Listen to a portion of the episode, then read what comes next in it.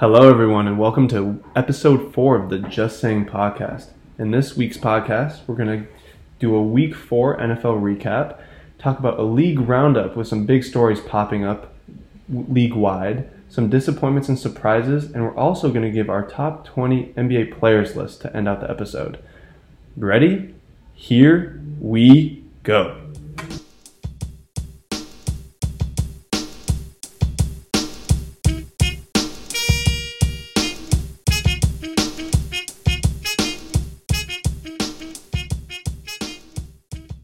Hello, everyone. Welcome to episode four of the Just Saying podcast. Uh, today is October 6th, and uh, we're going to dive right in looking back at the uh, week four slate. And uh, let me just start it off by asking you, Sam. uh, All right, LeBron go down. Ah! LeBron James started off hard. who started off hard this week? So, the first person that I have that started off hard this week is Cordarrelle Patterson. Oh, man. The, the fantasy sweetheart. The fantasy sweetheart scored. Uh, he had three receiving touchdowns, 34 rushing yards, and 82 receiving yards. Um, kind of just coming out of the blue. No one really expected him to be playing at the the uh, caliber that he is right now, but he's turning out to be quite the X factor for the Falcons early in this season. You know he's listed as a running back? I didn't know. Yeah, yeah, he was when he played on the Bears last season. He was also listed at, listed as a running back, which is kind of odd, but Yeah, I didn't know that, but he gets like six carries a game, so they, they put him they slap the uh, running back label on on fantasy. he's just so fast for such a big guy. It just Yeah, doesn't make is. any sense. He's been in the league forever. Yeah. Um, who else? So the second one I have, I went defense. It's also kind of weird. He's a Bears player. His name's Trevis Gipson. Okay. Um, he was the highest or PFF's highest rated edge defender from Sunday. Um, Not bad. So I had his statistics up, but I seem to have deleted them, which is kind of an issue. But anyways, uh, so he was ranked over players like uh, T.J. Watt and Nick Bosa. Interior or edge? No edge. Yeah. Okay. So um, Is I mean, he was he drafted by the team? I don't, I don't he know. was drafted last year in like the fifth or sixth round. So Nag or not Nagy, uh, Ryan Pace actually has one redeeming quality. And he likes to hit on players in the later rounds, which kind of a nice quality to have. Yeah. But Super cheap contract too. yeah, so for his game yesterday, he had three solo tackles, one assist tackle, um, two tackles for loss, one QB hit, uh, one pass deflected, and one forced fumble. So for a player that, like Jack said, is on such a minuscule contract, it's good to see him producing some value for the team when players like Mack or Quinn have to sit. Definitely. But those are the two that I had for this week. I just wanted to give him a quick shout out, especially because he also posted an Instagram um, picture where he tagged Jared Goff in it and said that Jared Goff didn't have any answers, and I thought that was pretty pretty hard. Also, to kind of fit with the the theme of this all. So That's a big um, win for the Bears. I mean, bad team, big win. Yeah, but like you take everyone it every is. win you can get, and I think especially in terms of uh, Justin Fields, who I'm sure we'll We'll get to. We'll get to, but Yeah. that, that was nice. I mean, he definitely adds something to the offense or the team that Andy Dalton just never could, and that's the deep ball. Yeah. Oh yeah. Yeah. Well, we'll get into that. I have a statistic on that too to talk about later. But Let's do it. So I actually took the same approach, and I did an offensive and uh, defensive player. My my offensive player uh, was Chase Edmonds for the Cardinals. Uh, he had 12 carries for 120 yards, uh, 10 yards a carry. Um, he's just been running really hard this year, and, and he's really shifty.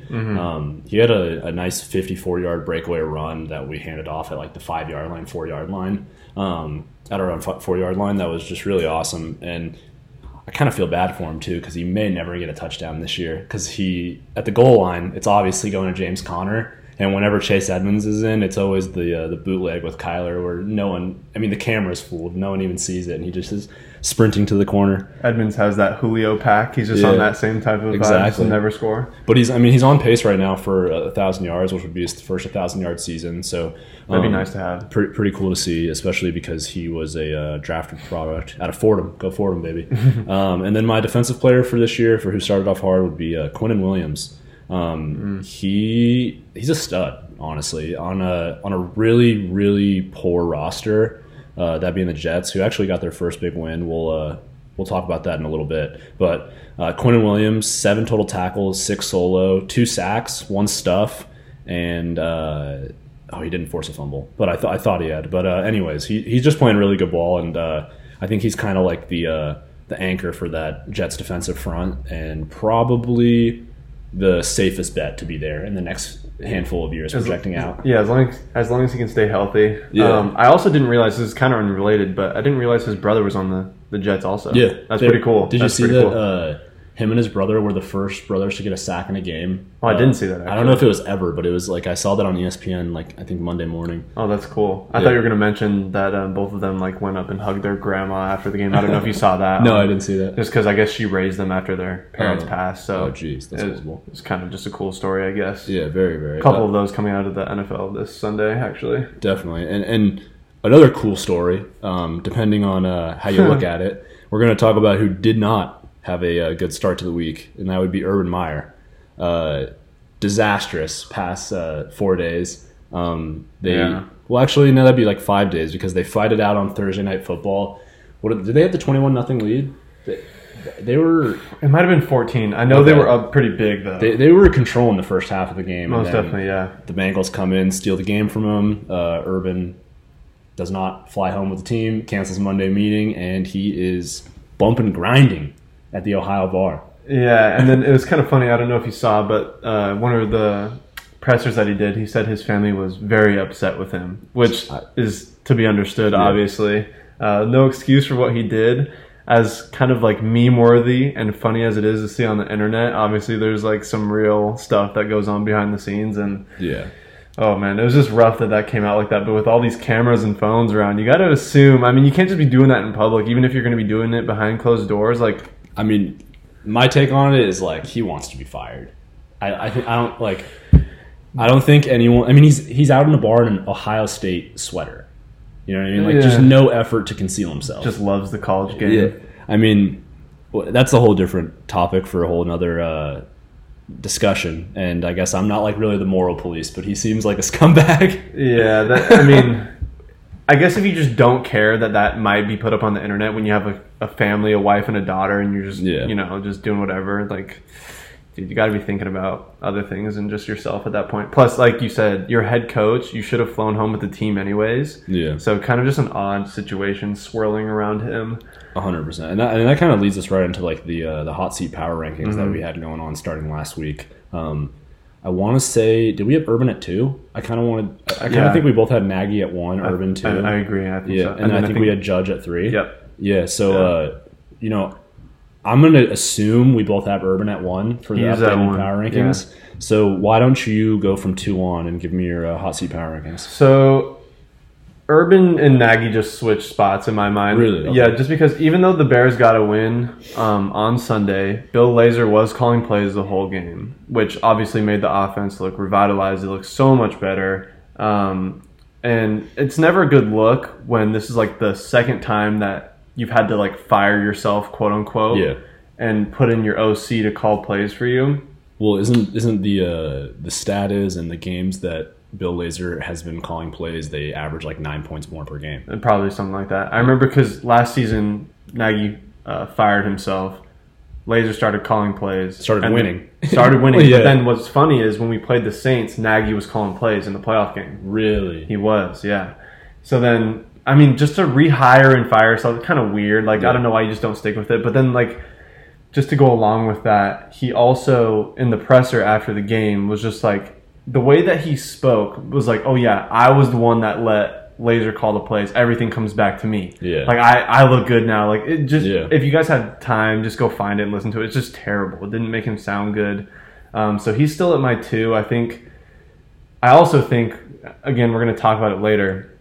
When it comes to Fields, like he kept saying, Dalton's the starter when healthy. Dalton's going to play. Obviously, it's not the case now. But I almost feel like someone forced his hand to put Fields in the starting spot. That's just my opinion. So Mm-hmm. I think he's still up there because of lack of judgment and incompetency. Okay. And who would you have following him? Mike Zimmer, Okay. uh, I- divisional Yeah. divisional foe coach. Uh, you know they're what one in three now. Mm-hmm. Um, it, don't look like they're improving at all. Like they played the uh, the Browns a lot better than the Bears did. Lost by seven, but I mean, I don't know. He's not, don't look like they're improving at all. It just looks like a like they have a really talented roster too, and they're just not really doing anything with it. Yeah, I I, uh, I kind of had your exact order a little jumped around. So I I had Urban one, and then I put actually Zimmer at two. Okay. Um, I would say for me personally, I have like a uh, I, I just don't get in the NFL if you're, for example, a defensive minded coach Right. and your team has a bad defense Yeah. Mm-hmm. and you're a head coach, or if you're an offensive minded head coach and your team has a bad offense. Like, I mean, what are you even hired for at that point? Right. So I would say, like, going on year two, where it seems just like the Vikings defense is extremely inconsistent. And I mean, they they had, I mean, they did an admirable job, I, I would, I guess, holding the Browns to 14. But I, I mean, the Browns dominated that game and bottled them up. Wayne Baker was just throwing all over the place. Yeah. He was kind of having a rough game too. So my some of like the um, scoring issues might be attributable attributable to that as well. Yeah. So not just all of like the Vikings defense, you know. But I, I I would just say that that's one of the things that I never really understood about uh, teams or I guess like uh, organizations sticking with a coach. Like I guess the Dan Quinn example in uh, Atlanta, defensive minded uh, coach and Defense was terrible for defense years. horrible. So bad. Um, but yeah, so I had, I have Mike Zimmer two, and then three I would actually put Joe Judge, and Okay. then four I would put Matt Nagy. okay. Um, I would say that I just I simply did that because I think that Nagy has more talent at the quarterback position as at the quarterback position at uh, his disposal. Um, I I'm not a Daniel Jones guy. He played an awesome game this past week and brought him back to win. So uh, you know, kudos to him. But I would just say that uh, Justin Fields, like when the Justin Fields you saw obviously the week before, and then this one, like th- he's he's a really talented quarterback. It's very clear. Like Well, I also think that has to go back to Bill Lazor though too. Yeah. Just scheming a whole bunch of better. course, of course. But like yes, Justin Fields But- played well. But in, at the end of the day, I, I'm factoring in that if Bill Lazor's calling the plays and Justin Fields is performing, then like Mac Nagy, I would say is probably safer than the other coaches. No, I agree with that. You know what I mean? But like also at the same time, back to your point about being like a defensive minded coach and having Yeah. a terrible defense. Matt Nagy's supposed to be an offensive guru. Yeah. If you have to give up the calling, That's see, that's that's troubling as well. Yeah. But I mean, you you said yourself that like uh, Matt Nagy's most redeeming quality in the building was being like a team guy and like an organizational uh, builder. Mm-hmm. Yeah. So you know, I guess you never really want to pay money for like a head coach who's just like a like Just a team a builder personality. Yeah, but Yeah. uh, I mean. uh, Let's just see what happens. Like, uh, like even, No, I- even still, we're, we might be overreacting to everything. No, yeah, So- I'm not saying I disagree with your ratings at Yeah. all. Just pointing out some things that both of us had said. You know. Yeah, and, and so I guess that leads into kind of a little jump around the league. We kind of we touched on Urban Meyer. So many And, things uh, have happened. Yeah, so many. I was just gonna say this is this is the benefit of uh, us doing this podcast uh, in this Wednesday slot that we do because uh, the whole week kind of develops after the Sunday, and you know teams make their uh, waiver wire moves and you know practice squad moves, all that. Uh, some cuts actually happened, uh, a trade, and uh, so let, let's let's dive right into it. Let's first start with Justin Fields, which we touched on. Mm-hmm. Um, it was this morning, right, that uh, he, was, announced. announced to be the starter. Well, actually, technically, uh, I watched the press uh, with Fields himself, and apparently he was told last night. Last but night. they announced it to everybody Yeah. this morning. I, I saw that uh, article about how uh, Fields' parents wanted to take him to dinner. And So, like, studied a- film that night. It's Yeah, apparently pretty he cool. came home after they told him. He was like, "Yo, you know," because he said he didn't even call anyone to tell anyone. So he just went home. His parents were there, and he's like, "Yeah, I'm the starter." They're like, "Oh, let's go out to dinner." He's like, "No, I have to watch film and like work out." So it's like, I love the mindset. That's one thing I want to talk about him, like with him, is his mindset's just so crazy. Like I know we talked about earlier. There was a report that during the Lions game. He told a player to turn around because he didn't know who he was, so he wanted to read his nameplate, Yeah. which is like insane to do when you're like a rookie and you've played in a Yeah. terrible first game and you're only playing your second game really um, and then just like like you mentioned the whole thing with his parents and then just the third thing with his mindset is just so funny uh, during the game we ran a wildcat play where Da- David Montgomery He Montgomery ran a nice route. he got off the line. He actually shifted the corner and got past him like he was about to catch a ball. He it was crazy. he had a nice nice route. press release. It was insane. Yeah. So just like I think he's just very locked into what he's doing, and I love that because like with Mitch, Mitch was just very self conscious, just always worried about stuff. Like they even limited him in press like conferences, like Mm-hmm. what he should say. Like people were always there and whatever. So it's just kind of weird, but like I love Fields' borderline arrogance. It's just confidence, but like Yeah. you know, I love it because I haven't seen it before. But It's it's a little bit of a flip flop, I would say, because it seems 100%. like it seems like Fields is more of like a uh, he's like the kid that's going to take the training wheels off, no matter how many times Oh. you're going to put him on. You know what I mean? well, that yeah, that's the thing too. Like he might not like he's a rookie at the end of the day. Like Yeah. it might not be pretty, but I think playing him will be more rewarding than playing Mitch was in 2017. hundred percent. Because, or go ahead. Sorry. No, I, I'm I'm totally on the same page with you. I think that he there is a little bit of arrogance, and I think that he fully thinks if he's protected and has the time, which is a whole different story. That is a different Uh, he he probably thinks he can make every throw on the field, and he probably would try to make every throw on the field. Which, yeah, and that's funny you say that because I actually have a stat. So this past weekend, he ranked first. Actually, I think it's a culmination of all the weeks that he's played, but he's ranked first in aggressive throw percentage um, at 25%. So 13 of his 52 throws targeted a player with a defender within one yard. And yet, like, out of all those plays, he's only had three turnover worthy plays. Wow. Which is pretty insane. So, like, he can throw it on a line. Is Yeah. basically what that shows. And yes, he does have two picks. Um, one was his fault. The, the linebacker just went back into coverage and he threw it. And then the Mm-hmm. other one was a tip last week, so you can't really count that in my mind. But yeah, I mean, p- picks for a rookie. I mean, that's it's gonna happen. I mean that's every day. Trevor Lawrence has seven. it's. I was gonna say it's different when you're throwing like maybe like one a week or whatever, Yeah. than like throwing like four like Zach Wilson did. Yeah. He looked a lot better.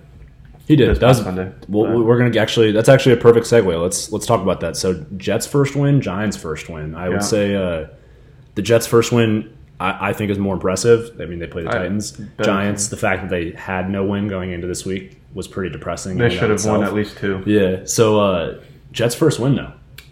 Yeah, New York's going crazy. That was that was insane. I I We were one of the fools. together watching the of that game. I was one of the fools who uh, was totally sold on uh, the Titans.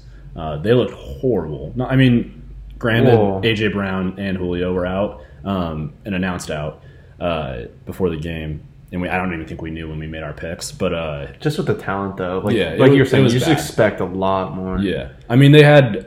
I know they, they do this and have done this in the past, but they le- legit had Derrick Henry out there running routes just to try and Oh, get- really? I just to try and get the ball. I only caught the end with you, so I didn't see. But that's that's kind of ridiculous. Yeah. he's, he's pretty much good for one thing, and it's just running straight through people. Yeah. Not saying that he's not talented outside of running the ball, but like, you know what you're going to use him for. Yeah. I mean, he'd probably be a phenomenal receiver, realistically. Oh, I'd be But, uh, scared to guard him if I was a uh, corner.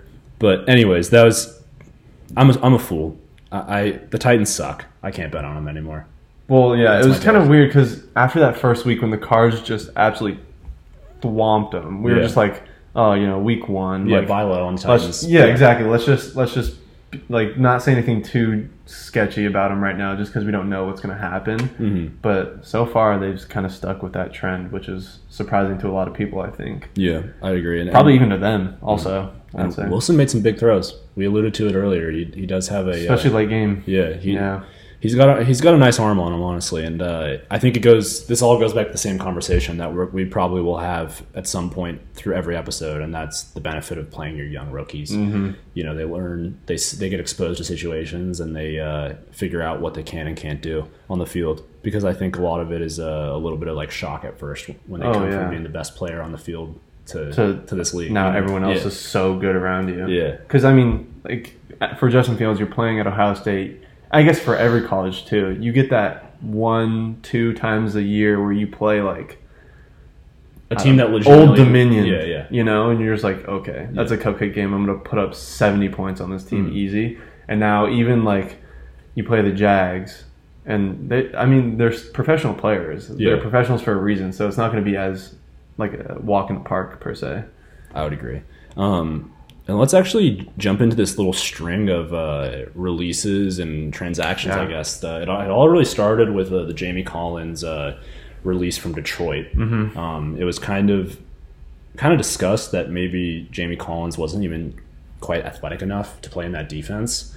Um, and I mean, he's getting older, uh, and so I thought uh, I thought it, it made sense for a lot of you know brink really good teams to sign him as a vet linebacker, um, and that's exactly what kind of unfolded, uh, except in a little bit more of a shocking way. Well, yeah, the reason I laughed is because when you said that he couldn't play in that defense, well, I think a number of players could be starters on that defense Yeah. just because they're so bad. But- Yeah, no, I totally agree. That that that's why it was kind of funny. But I mean, sneaky Bill.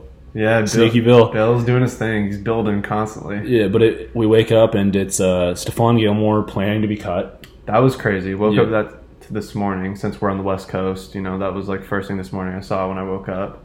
And well, actually, let's backtrack because Jaylon Smith Was got like- cut yesterday, right? Uh, yes, it was yesterday. Okay, Yeah. so so yeah, so it started with Jamie Collins, and then we have Jaylon Smith Mm-hmm. get cut yesterday. Who, by the way, in 2019 signed a 68 million dollar deal. I believe it was like 19 million Yeah. debt signing, 34 million guaranteed. Uh, they're still paying him, I think, seven and a half million for the rest of the year. Um, so I mean, he he got a lot of money for his time in Dallas. just one of those guys that gets paid and then just disappears. Yeah, which so- is such a weird thing to think about, but yeah, Yeah. it happens. But at any rate, so we kind of have this weird interconnected string where uh, it's Gilmore, and then teams. It, it kind of comes down to uh, the Patriots were offering him via trade. They didn't really have a trade partner, so they were planning on releasing him. Uh, and then the Panthers come swooping in. Uh, Yeah, that was wild. I mean, Jaycee Horn, uh, their rookie Oh, corner, true. Yeah, yeah, yeah. uh, breaks his foot. So they come in and they patch up a, uh, a need on a defense that's already pr- pretty dang good. I think we mentioned last week that they were either ranked one or two comparatively with the Broncos in like every single category. Exactly. Um, so that was, and, and then of course, so they trade for Stephon Gilmore, and then immediately, quite literally 30 seconds later, it's announced that the Patriots signed Jamie Collins back. Um, so Jaylon Smith is still out there, uh, but Packers talk. yeah, Packers talk, um, which what there also was with Stephon Gilmore. Right. But this is kind of all sorting itself out, and it's looking like, uh, I mean, the Panthers are uh, they're aggressive. Well, did you see actually um, going back to Sneaky Bill? So did you see that the I think it was oh what is that receiver's name? I'm drawing a blank. Oh, Mohamed Sanu. Oh, okay. They got like a second Yeah. round pick for him or something, Yeah. but then they just traded Stephon Gilmore for a sixth. Jeez. Isn't that crazy? Yeah, that, I mean, Bill, I don't, I don't know what that is. They just wanted to get rid of him because there was talk before the season about him getting traded or moved or you know cut or whatever the case may have been. But I, I feel like you could have gotten more for him, Well- even though he's 31. You yeah, I, I think I, I texted you about this earlier, but I viewed it extremely similar to the Rodney Hudson situation with the Raiders this offseason. Mm-hmm. Uh, pretty similar in that Rodney Hudson, uh, obviously all pro center, uh, Pro Bowl center. Um, he wanted a, uh, I believe, I, I don't want to quote, don't quote me, but I believe it was a pay increase or just an extended contract. Um, and the Raiders were kind of shopping him, couldn't really figure anything they liked, and then announced that they planned on releasing him. And uh, this was just after the Cards had missed out on Corey Linsley, who had signed with the Chargers. And the Cards, uh, instead of waiting for you know everyone else to have their opportunity to make their pitch, they uh, swooped in and traded a uh, day three pick and picked him up. So Got I mean, him, yeah. I mean, I think it's a, it's a really just like it worked out for the uh, Cardinals and it was a smart move then. I feel like this will be a really smart move for the Panthers. Oh yeah, I think it'll help them. Like you said, they had that hole to fill basically, and they may have seen. I don't know. I didn't really watch the like majority of the Panthers game on Sunday, but they may have seen that that was why you know they ended Mm-hmm. up ultimately losing that game. Maybe there was some holes there that they noticed during the game and like watching tape, so they went out and they addressed that need, which is like You got to respect what a good GM does, you know. Yeah, exactly. So, you good got for to them. respect it. I think Yeah. uh, they're building something over there with Matt Rhule. You think. I, I thought they were a, pl- a year removed from really winning anything in terms of you know playoffs and uh, Mm-hmm. making a, a run at that. But you know they might not be uh, as far as we first thought. They they seem to be the second best team behind Tampa in that division. I would Cool. I would probably take them over the Saints. Uh-huh. Oh, I right would now, too. very comfortably. Who knows uh, what'll happen when CMC comes back too? Exactly, which is always kind of weird because when he's out, they still win. Yeah, and I feel like, like unfortunately, I feel like he's always kind of out. Yeah, Like, because I had him actually on fantasy last year, and there was a stretch where he was out for like eight weeks, and it was always like, oh, he might play today, Mm-hmm. but they're just so cautious with him bringing him back because they know how valuable he is for that like playoff push. Mm-hmm. So hopefully he gets back a little quicker. Yeah. Um, but you know, uh, I one other trade that we haven't mentioned: the Bears made a trade. Wait, wait. They traded for uh. Jakeem Grant. Oh, I did see that. Yeah, Just yeah. from to- Miami. hmm Yeah. Yeah. Apparently they, because we had joint practices with them this Gotcha. offseason. Apparently they really liked what he could bring, and we had Nsimba Webster as a punt returner. Okay. And I think he was letting a couple drop and bounce, and Gotcha. so we cut him and brought Jakeem in for I think a sixth. Jakeem, my Which- cousin. n- yeah, which isn't like a huge, huge deal, but you know, just I think that's just another thing. Yeah, well, I mean, since you threw your team in the limelight, let's talk about my team. Oh, Let's talk about it because the Cardinals are the last undefeated team in the NFL. Um, Crazy. Who would have thought? I don't think many people would have confidently said that, including myself. Um, my, my, dad, my dad actually called me last night and said the exact same thing. And I would- said that I probably could have said we might be 4 0, but there's no way I would have said we're the last undefeated team in the NFL. Um, but it's it's been really impressive. I mean, we quite honestly we dominated the the Rams. Well, I was gonna say you got your your fifth win over a big divisional opponent. Yeah, or, well, fourth, fourth, Oh, that's what I'm saying. Yeah, excuse me, yeah. excuse me. Yeah, four zero. Yeah, and and that it's big because it starts off one and zero in the division. yeah. Um, but yeah, exactly, and that was as we alluded to last week. Uh, Kliff's first win against McVay, uh, Cardinals' first win against McVay as an organization. wow. Yeah. That's really crazy. Uh, so it was, it certainly uh, checked every box for me. But I think uh, to look at it, I think there's nothing other to other to say than uh, Kyler Murray, truly one of the elite quarterbacks in the NFL. Um, I say that confidently, and I don't feel like I'm just being a uh, a one-sided Cardinals fan when I say it. I legitimately think that he's one of the true elite quarterbacks in the NFL, and I think it's it's funny because he's kind of portrayed or painted as like a uh, a running quarterback, but he's he's honestly just an unbelievable pure passer. I'm gonna say it too because we again we watched this game together, um, and he Kyler gets a lot of flack. I think I don't know if it's because his size. He's just kind of small. He seems like the type of person that's kind of easy to pick on. Just like, especially I'm sure he got a lot of that during the draft process, just his size Yeah. and his abilities. But man, I mean, he showed it against the Rams against Jalen Ramsey again, who people say is one of the best corners in the league. Yeah.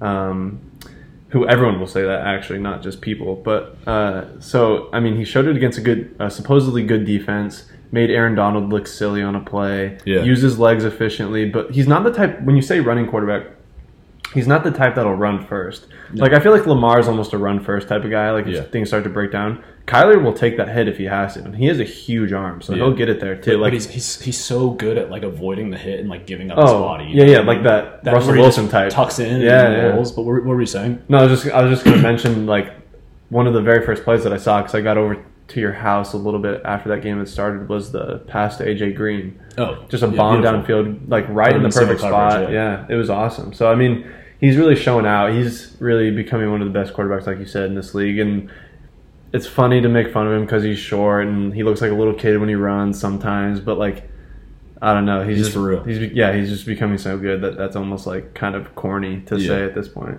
And I think it's like, I think the third and sixteen that he converted.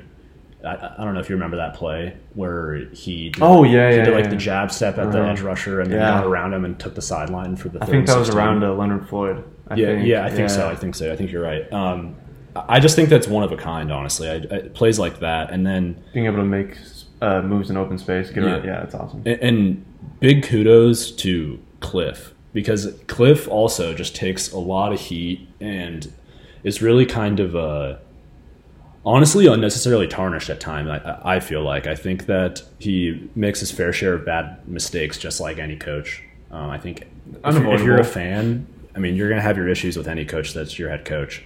Um, so I, I just think it's it's funny, especially because they keep trying to box the Cardinals in as like you know Kliff runs this air raid and blah blah blah. I mean the Cardinals are sixth in time of possession in the NFL. Um, they had a nine minute advantage over the Rams in time of possession. Uh, their only game with net negative time of possession was the Vikings, and that was like by two minutes. Um, so I mean, I, I, I don't think it's an air raid. I think it's a really sophisticated offense at this point. Um, you know, one of the biggest examples I would say is when the it was pretty much the Rams' like last chance to really even make it a game uh, towards the end of the fourth, uh, towards the end of the third quarter, early or, early fourth quarter. Uh, I believe they had a turnover and down on downs at the Cards four yard line. Uh, Cardinals take the ball and have a uh, twelve play. Oh no, it's the one yard line. I'm sorry. Yeah, 'cause that's when 12 Stafford play- got stopped, yeah. 12 play, 94 yard drive took up eight and a half minutes. And Mm-hmm. then we hit the field goal to go up 21, I believe. Yeah. Or what, Something like that, 17. yeah. yeah. I think it might have been 17. But at any rate, I just think that, like, it's, they're, they're becoming a very well rounded team. In, Yeah. In my opinion. Well, two things that I noticed about that game too. Number one, Kyler didn't make that one or two Yep. pick error, Not, not at all. And that's what we were talking about. That would be the, that would be the key. uh, especially against Jalen Ramsey. So Mm-hmm. that was huge.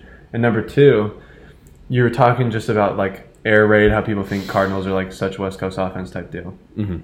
Your running backs, both of them, had a really good game. So like that kind of just dis- like, disproves that right there. So like Mm-hmm. I don't know, it's just it's just weird. People hate on the Cardinals, I think, just because like I, I don't mean this to come off as offensive, but for like the longest time they have kind of been at the bottom of the NFC Oh, West, which horrible, like te- horrible franchise. so, it- but like ah, the, when a team gets good, you kind of just have to recognize they're good. Like if like for example the the Cavs get good with like the young Yeah. pieces they have, you can't just be like oh no they're still trash. Like you Yeah. have to admit that. Or the like Pistons, whatever. yeah, exactly. You just have to be Yeah. super um, truthful with yourself, I guess. Yeah, I, I mean, and I think it's, I think also it, it probably ties into a bit of just like, uh, it, it ties into that in the same aspect in terms of like media coverage. I Mm. would say like you know the the Rams beat the the Buccaneers. Oh, dude. Not to mention the Buccaneers like not looking that good. You know they they struggled with the Patriots Past two games, yeah, Yeah, they they're not looking that off, great. Yeah, yeah. Mm. their defense is certainly not looking that good.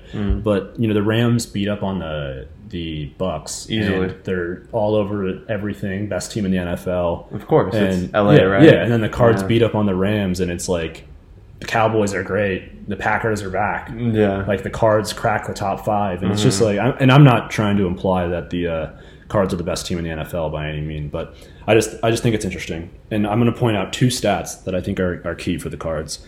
Uh, the Rams have allowed 30 plus points for the first time in their last 17 games. Their 16 streak game of allowing fewer than 30 points was their fourth longest streak since the merger. Um, and then the Cardinals are the fourth team since the 1970 merger to start 4 0 with 30 plus points and 400 plus total yards in each game. Each of the previous three teams' quarterback won the MVP and made the Super Bowl that season. wow, that's pretty favorable. Pretty insane stat. I just wanted to share it. We're not going to jinx anything. We should probably jump into who I personally think is the best team in the NFL, and that's the, the Buffalo Bills. Buffalo Bills. They're a weird team. Not a weird team. Like, well, who who did they struggle against? That's why I call them weird. Cause They they lost to the, the Steelers week Oh, one. that's right. Okay, so they struggled against the Steelers, who are brutally terrible. Yeah. Um, but that's when everyone thought the Steelers were good because that was like week one or two, I think, right? It was week one. Yeah. Okay. And so it was like the very first week. So And then yeah. you want to hear the stat of the following Yeah, three weeks? Yeah. The, so they lost to the Steelers week one, and the Bills now in their last three games are outscoring their opponents 118 to 21. I don't even know what to say about that. It's just kind of unfortunate if you have to play him at that point. I Yeah. think I think Josh Allen's another quarterback that can kind of be in that same conversation as Kyler. People just like Oh, to yeah. trash on him because he's like from Wyoming. He, he Like- also he had a very like unorthodox uh, entrance to the league Oh, in yeah. terms of he just was like a turnover machine, Uh-huh. and then kind of just everything big snapped. dude. Yeah. yeah, everything kind of just figured itself out. I feel like the one play that I remember from his rookie year the most is that hurdle against the Vikings week one. Oh my! The- yeah, just that first week he got that hurdle over. I think. Oh, I don't remember. It was oh maybe it was Eric Kendricks. I think it was definitely a linebacker. Yeah, but I'm trying to anyways, think. My memory and he picked up the first down. Uh, Yeah. th- everyone was like, "Oh, this guy might be legit," but then he like struggled the rest of that year. But dude, he's really come on. And we have a friend uh, who's a huge Sam Darnold fan. Oh man! And last year, when man. uh, there was a whole debate if, um, why am I spacing his name? We were just talking about him. Darnold? No, no, no. Bills QB. What am I? Oh, Josh Allen. Yeah, I'm dumb. Okay, Josh Allen. Yeah, when he was about to be MVP because he was playing really good Oh, through yeah, like the first half of the season, you know. So, but uh, Cole, our friend, was like, "Oh no, he's not better than Darnold." Blah blah blah. Just because they were drafted in the same class, it's just so funny. But like, like I've been saying, like he's just so good. Yeah, Josh Allen's so and he's not even really playing like uh, last year uh, Josh Allen ball with like the the stats all over Oh, the no. place and you know, Uh-uh. like the high flying numbers. Right. And him and Stefon Diggs have not really found that connection yet. Not as much. Yeah. yeah, but they're just their defense is just, just like dominating teams. They're, just, they're just steamrolling teams. I mean, they won forty to nothing. Yeah. Also, Zack Moss has come on pretty Yeah, nicely. he has. Yeah. He has, and he was kind of a joke of like a fantasy running back Right. going into the year. Yeah. I was like, I don't want Zack Moss. Yeah, I tried to pick him up, but you know, I'm 0 4 by the way. It's not looking good. I'm four and zero, baby, just like my cards. Yeah. But uh, on top of that, I would say uh, something also that like I personally think that the the whole league got wrong is the NFC West is not the best division in football. I don't think. I think the AFC West is. Well, AFC, I think both of them are really good. I think we kind of had this conversation that Seattle and the Niners kind of bring your division down. Yeah, Um, which is interesting to say. yeah, loud, yeah, yeah, which is super interesting because I mean, historically, those two teams have been the best in that division, hmm at least recently. Yeah. Um, but to your point, from head to toe, the AFC West looks really good, really stacked.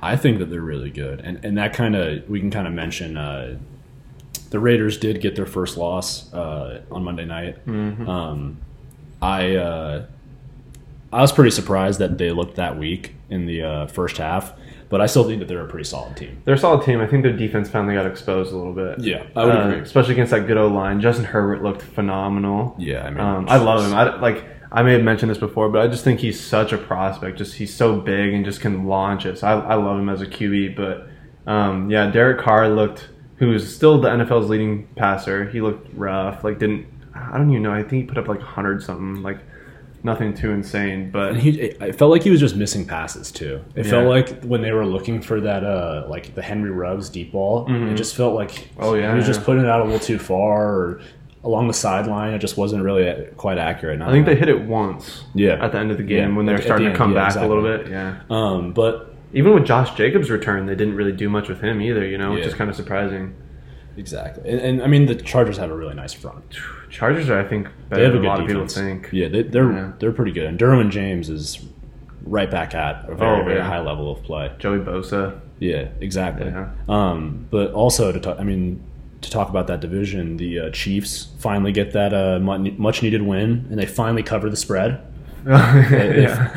they finally do. So Five touchdowns for Mahomes that, in that game. ridiculous. Which also like the, the underhand shuffle pass is just getting like So- ignorant at this point. It's so weird because the Bears have tried to do that too because Nagy's like a a, Yeah. a disciple. So like, it's so weird when you see it. It just doesn't look like it's gonna work, but it kind Yeah. of does occasionally. So it's just, I mean, the Chiefs do it to perfection though. That's just of course. that's just the Chiefs' identity at But- this point.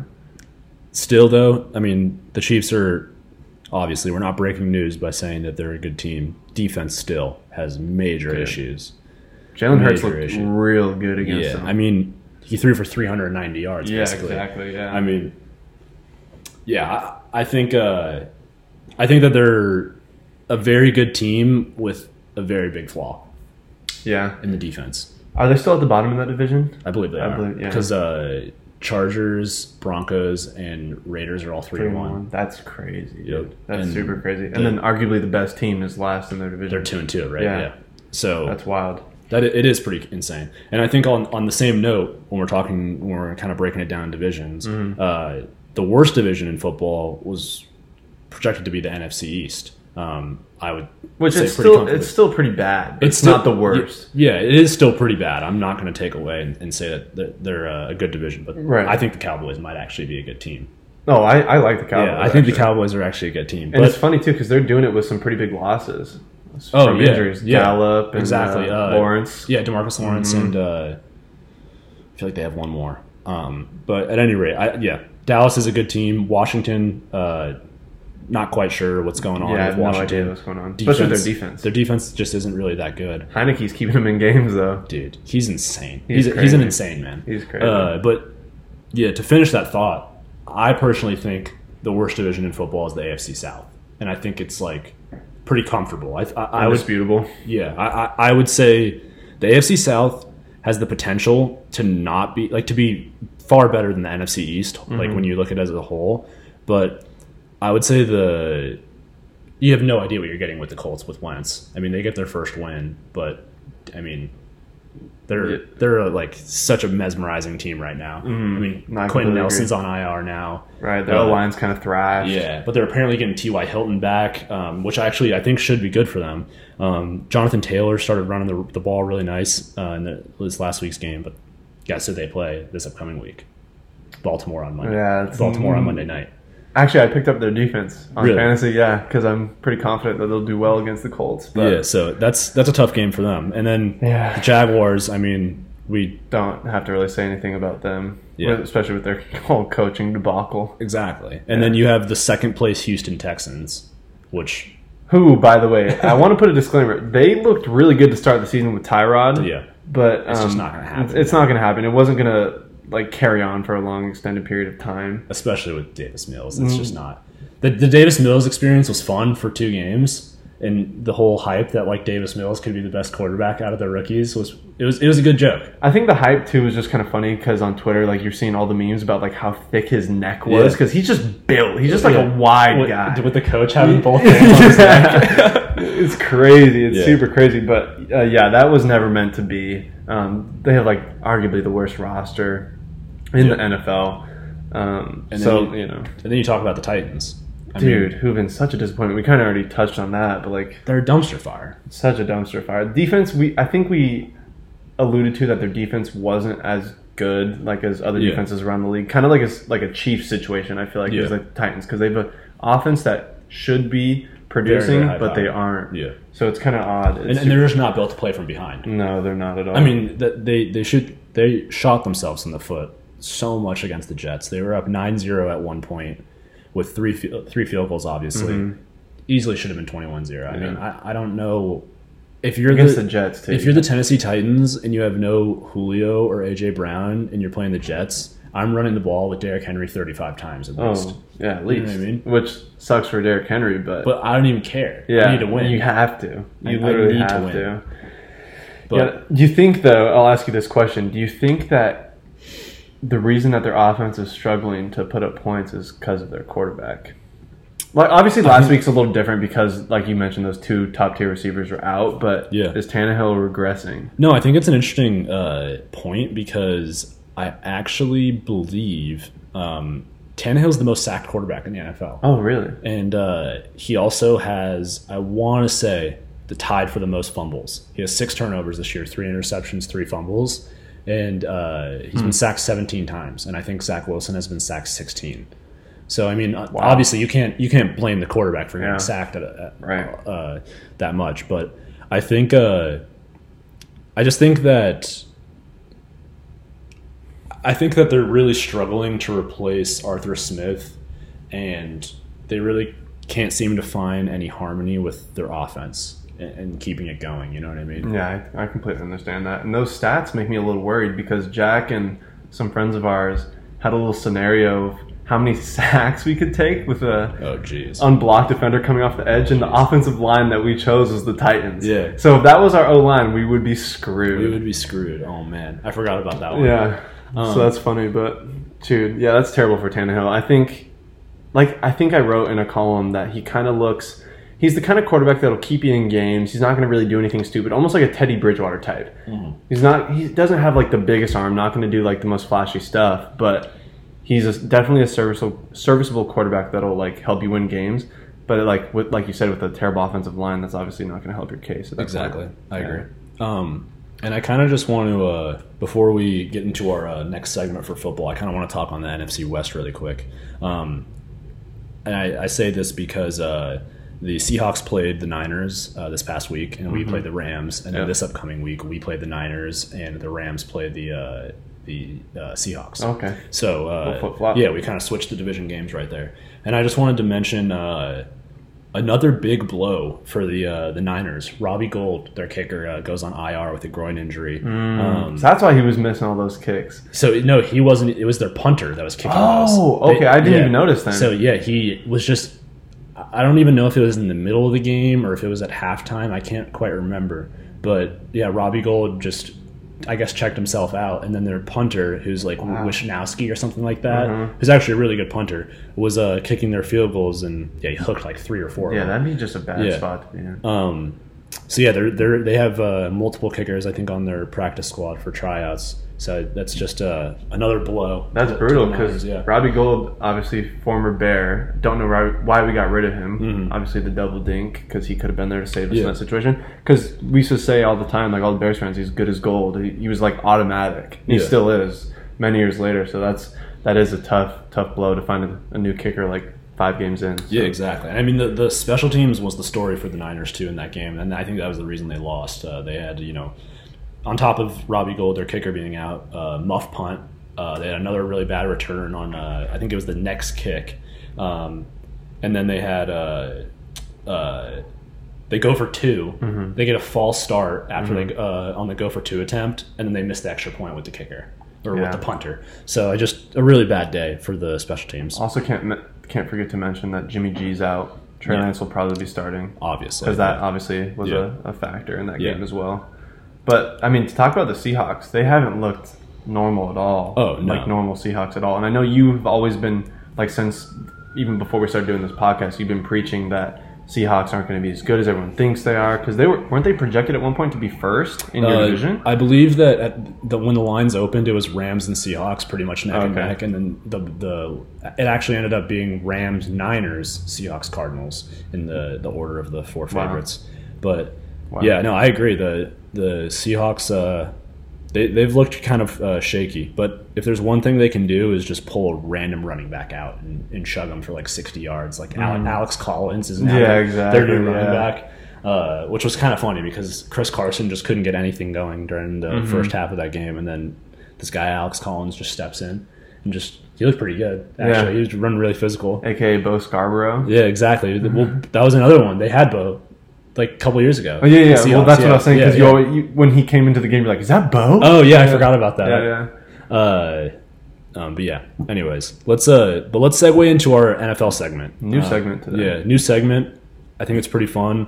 Um, we're actually going to be listing. Uh, well, let me set it up by saying that we're about a quarter way through the NFL season. Uh, if it's a 16 game season, we'd be exactly. Now we got the new 17 game season, so we're you know a little under, but we're gonna give uh, thus far in the in the first uh, rough quarter of the season uh, some Amber Alerts, i.e., a player that's just been missing um, compared to expectation or uh, Past years. yeah, past years or contract, whatever it may be. And then we're going to do uh, a couple uh, random PED tests, i.e., like Myles Garrett. I don't know if you guys saw Myles Garrett said he got the random PED test after wearing uh, short sleeves. for the first So, time this year. Yeah. And, and so when we say that, we're going to be talking about players who are just truly exceeding Going uh, expectations and, and, yeah, quite literally just going off. start off, Jack.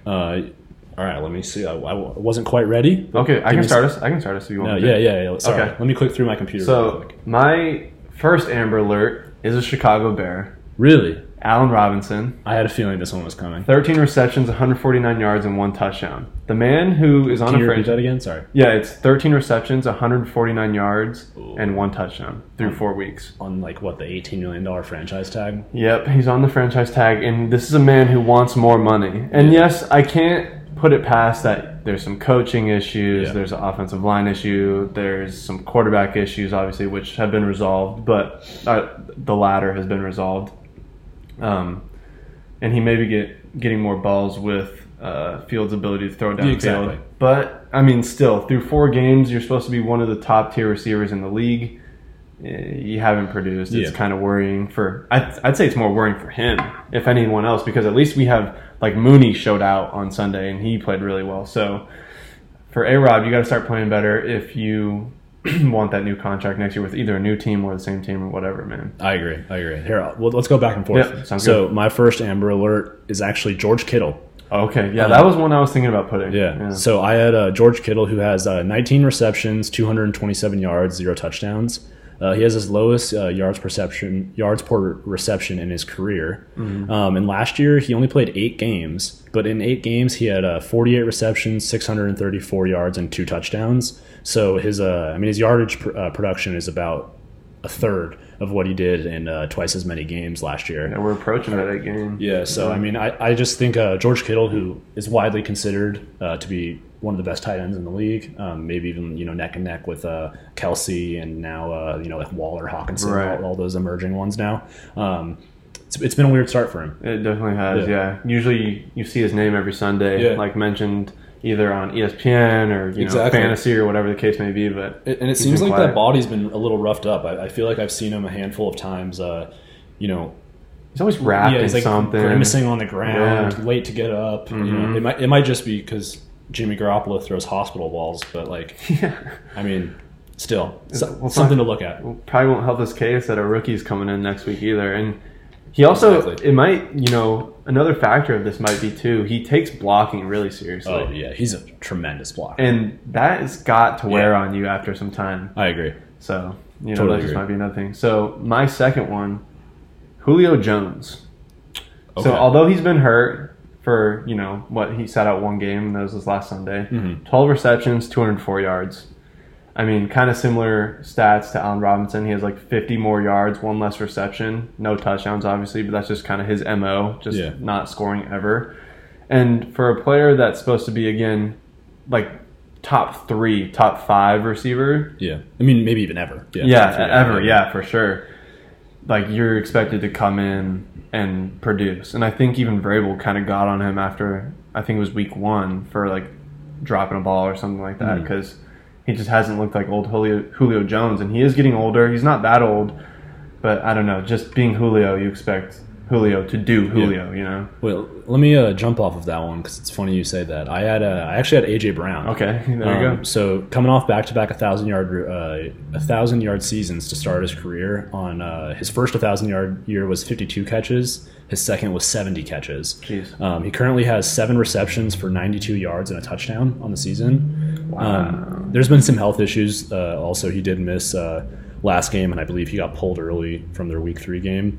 Um, but I would say AJ Brown was probably one of the more hyped up receivers coming into this year. Mm-hmm. Um, I want to say he was even advertised as maybe the best young receiver in the NFL uh, when you look at like you know like under 25 or under 26 Right. that like arbitrary number that ESPN uses Yeah, it's always 25.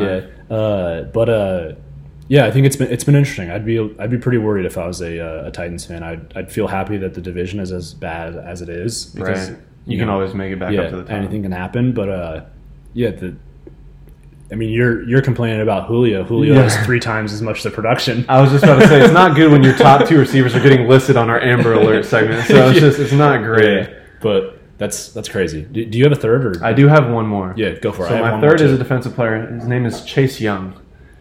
Chase Young, zero sacks, nine total tackles through four weeks. Nine tackles total. And he this is a guy, I mean, this is a defense in general that you're expecting the numbers, the output. This this is a guy who was also kind of like, what's the word? Uh, he was kind of like flaunted as like a next face of the NFL Oh, kind of guy. Like Nick Bosa, Yeah. like the next up, Yeah, Ohio yeah. State, Joey Bosa, you know. So I mean, he gets the advertisements too, which I mean doesn't mean everything, um, but still, just Yeah, keep going. Keep It's, going. just, it's Yeah, just weird. He has zero sacks. He's Yeah. supposed to be like you were just mentioning. I think. Well, he won Defensive Rookie of the Year also. Yeah. So you'd expect him to kind of just jump off that and continue to um, progress and get better. But he's kind of had a, a, a regression. Yeah, So I mean, not good to see if you're the Redskins. I, or excuse me, the Washington Football Team. Yeah, chill. I- uh, yeah, sorry. We gotta bleep that out? Jeez.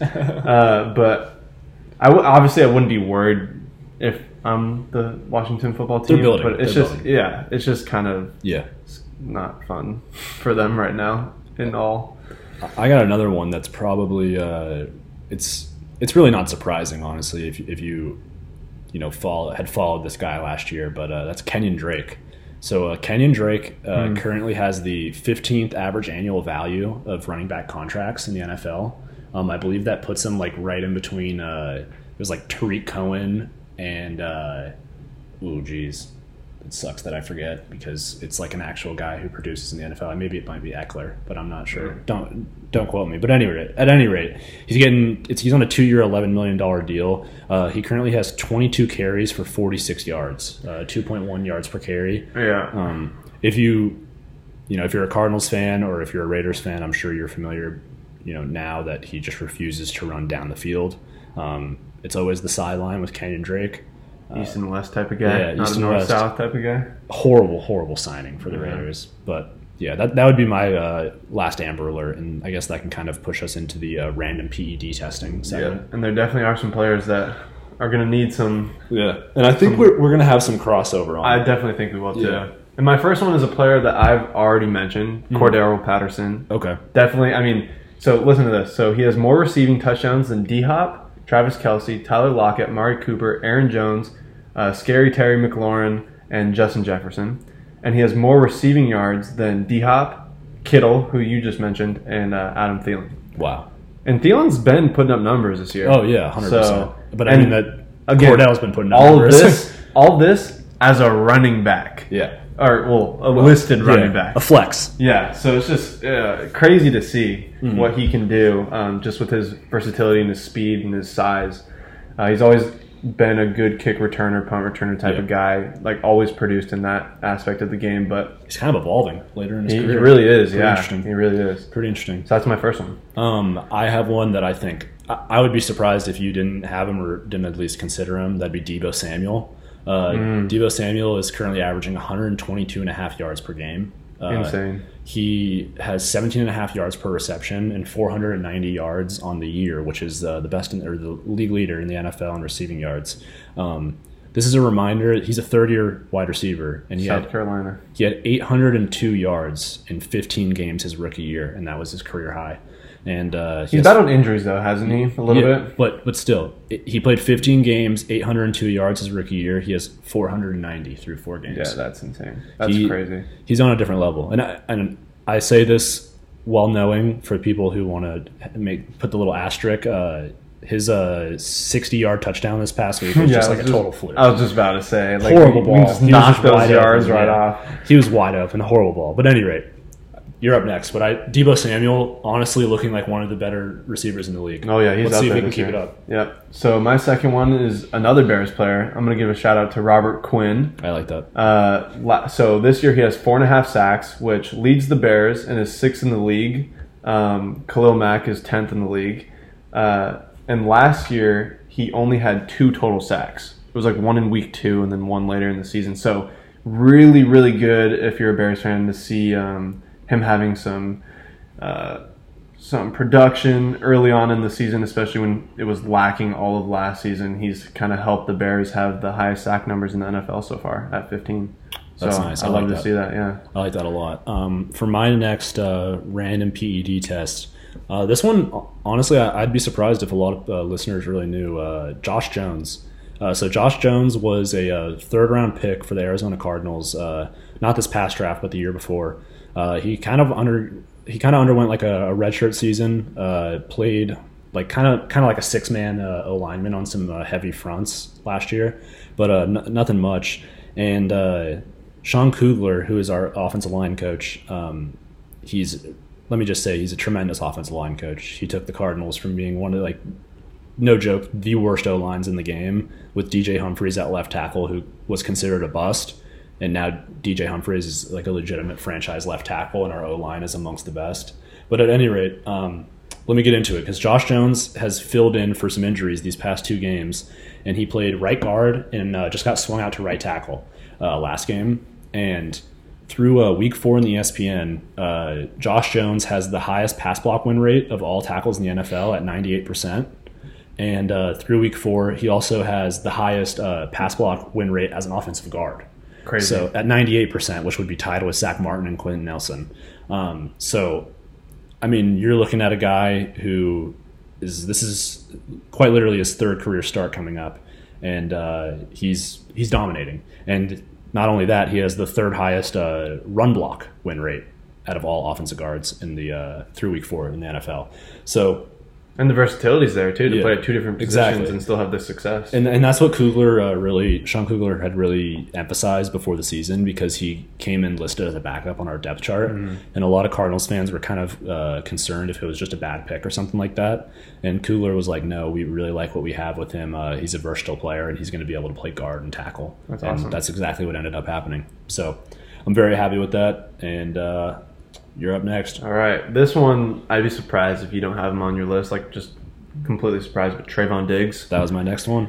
five picks through four games. I don't know if I even have to say anything else. Uh, Well, we talked about him last week, averaging did. a pick a game, and now he's averaging 1.25. and I made the prediction that he'd get one against Sam Darnold, and he did. He got two. Yeah. so that's awesome. so was I a great mean, prediction. he is just locked down, um, guarding teams' best receivers Yep. and just still having the production again. So great, great to see that. I, if you're a Cowboys fan, um, especially to kind of pick up the slack that, like like we mentioned, Lawrence left Yep. when he got injured and that kind of stuff. So good to see that if you're a Cowboys fan. Definitely. I'm going to cap it off with uh, a Arizona Cardinal again. Um, sorry. Uh, but it's going to be Maxx Williams. Uh, Maxx Williams is a six-year tight end. Uh, was pretty much just known to be uh, like a pass blocker and uh, has some sort of uh, vertical threat abilities, but not really believed to be a true pass catcher. Um, but right now he has 15 receptions for 179 yards uh, and a touchdown. Um, he has three 20 plus yard catches and 111 yards after the catch.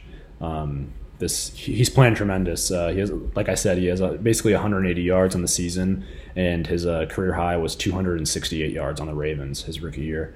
So uh, he's he's playing his best football, and uh, he's looking really good doing it. So I'm I'm really excited to see if he can he can continue to emerge as one of the uh, vertical threats in the NFL. And I think two players too, just that may have been honorable mention on my list. Cooper Kupp, Obviously. obviously, just having an outstanding year. I think he has 30 receptions, 431 yards, and five touchdowns. But I knew he was really good. Oh yeah, Yeah, well yeah, yeah. He, would, he just never the guy that you think would be like wide receiver one though. Just kind of like seems like he'd be a two. Yeah, but he's playing with golf. He's playing play, before, True, very true, very true. And then also, I think we should just uh, mention Maxx Crosby He's Insane for the he's Raiders this year. Yeah, he's unbelievable. and all that he's gone through with like his uh, drug abuse issues and everything. Just to come back from that. Just, Wait, is that the same as he had the same issue as Waller? hmm Did he really? I did yeah, not know that. Waller's the reason that he got clean. Seriously, Yeah, isn't that crazy? I did not know that. It is crazy. I'm gonna have to read into that. Yeah. that's really interesting. Let's let's uh finish off uh, our our NFL coverage. Uh, by doing a little preview of uh, next week, We'll Yep. discuss our records and, and go through do some predictions,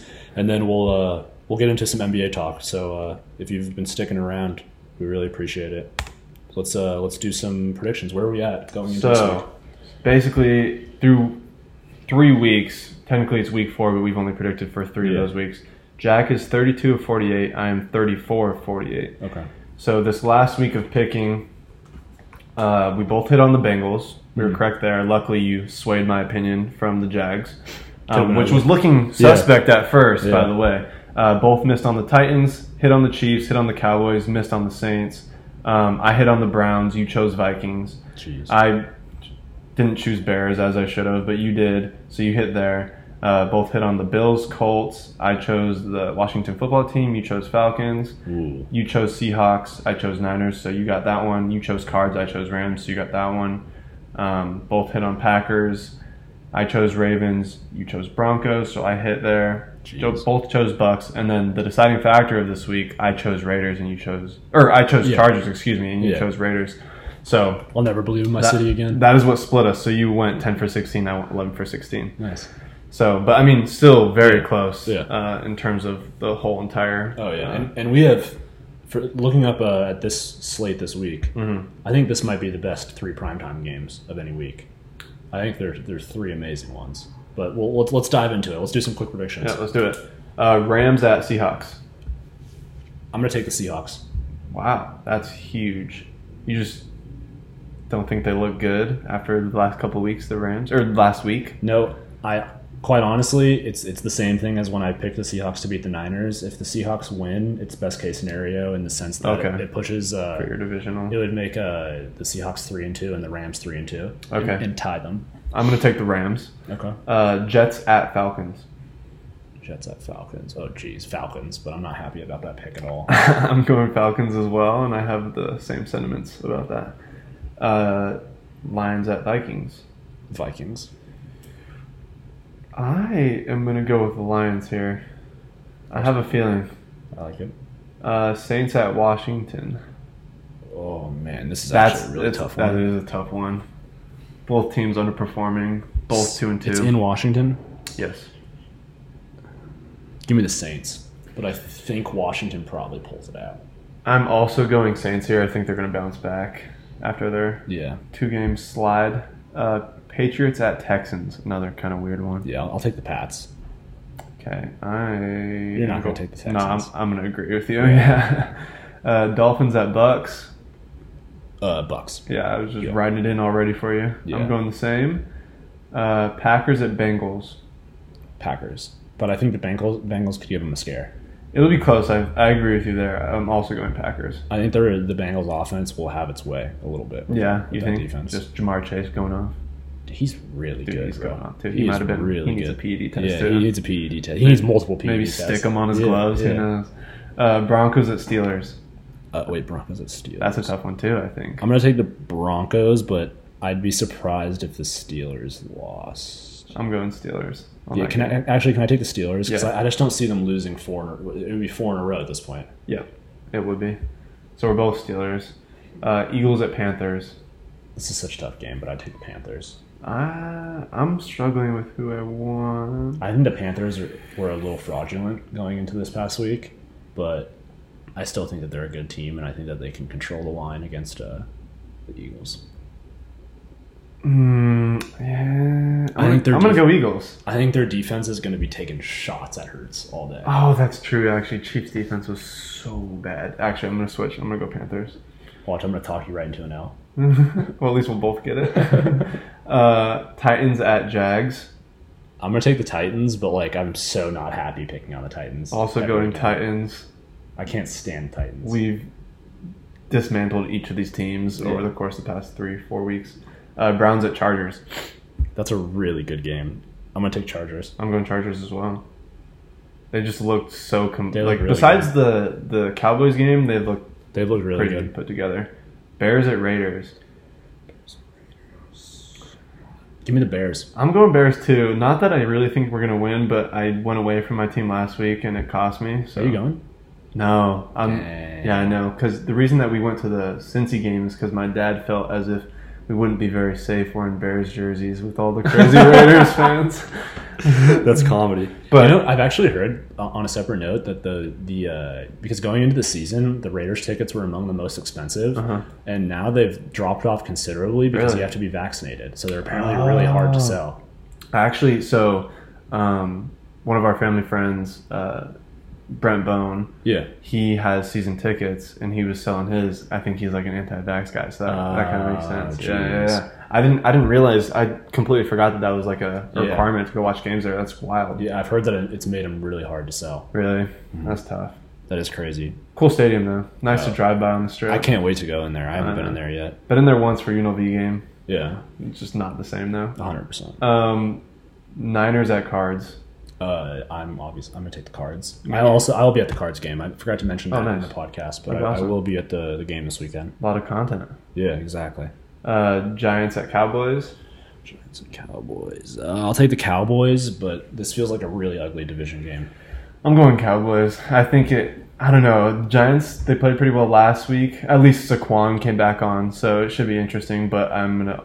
You will also. I will mention Ezekiel Elliott came back on too. Oh, I the what did I write down? I literally have a note right in front of me on the Cowboys game. Oh yeah, I put Zeke has a flash I haven't seen in a while. yeah. Well, he had his longest run since his rookie year, right? Yeah, That's But wild. He's he's running with like a, a different uh, speed than I've seen in a Really? long time. You know what I mean? hmm He just looks like really like hungry is the bad word. Just because he's like Yeah, the yeah. eating meat. 'Cause- yeah, but like he actually he looks really like like he's trying to prove something Yeah. every time he runs the ball. as he should be Yeah. at this point. Um, I'm also going Cowboys. Uh, Bills at Chiefs. Good game. That's a phenomenal game. That's a really good game. I'm gonna take the Bills. I think their defense is just better, and that's gonna be the deciding factor.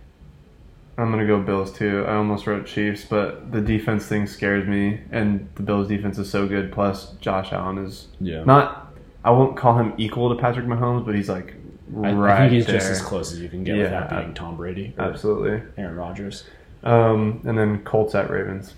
Colts at Oh my god, this is such a tough game because I actually th- like. See, I'm just going Ravens. I'm gonna take the Ravens to win, but I honestly think that the Colts are gonna be a much better team in four weeks than they were like how we view them this, these past couple weeks. I think that they're. I think that I've said multiple times they had the worst luck out of any team I can imagine coming into Yeah. week one. Oh, Aside yeah, from maybe sure. the Ravens when the Ravens lost like their entire running back room. Right. But still, I'm, I'm gonna uh, I'm gonna take the Ravens. I am as well. And so, actually, this week we only have two games that we disagree on, Really, which is kind of uh, we're gonna live or die together. Yeah, exactly. So that should be interesting for this upcoming week. But that'll take us straight into the NBA talk. Exactly. We're gonna take a quick break, real uh, quick break, real quick. Just Yeah. want to emphasize real quick, Real Uh, quick. uh, and then we'll come back to you with some uh, NBA content. And we're back for some NBA talk for the second time um, during this podcast. So preseason games have officially begun. Not Nope. that really anyone watches them. Haven't seen a Um, single minute. But so I mean, part of that is similar to the NFL. Stars sit out. Yep. You don't want, especially like your older players, getting in there. Um, it'd be pointless because you know what you're going to get from. I think like in a, a skill standpoint, you know what you're going to get from a basketball player more so than a football player. There's just less things that could go wrong on a basketball court, just less players. You know, Yeah, well, it's the contact, obviously. Exactly, yeah. But I mean, uh, I heard uh, that the energy in Staples for the first uh, preseason game was like quite literally like a, an intense regular season game. it was Lakers versus uh, Nets, so Yeah. that could But be not a single good player played. right. Yeah. just, uh, AD played. Well, uh. I'm sorry, yeah, yeah, I, I forgot about that. But like, But, uh, you know what I mean? They're all Oh yeah, yeah. I mean, I think the Lakers ended up losing by like 30. Mm-hmm. So like, but no one cares. Obviously, it's just fun to go watch a game. Exactly. Um, so like I said, stars have been sitting out, but there's one star or star air quotes. Some people might not call him a star. I definitely don't. um, that has been sitting out from all team activities and Ben Simmons. Um, he recently listed his apartment at the Ritz Carlton on like Zillow, I think. So he wants out bad. Yeah, the the update on Ben Simmons uh, from a, I guess a logistical slash like organization standpoint is uh, the, I believe it was October one was when uh, eight point three million or something like that was due uh, to Ben Simmons via uh, from the Sixers.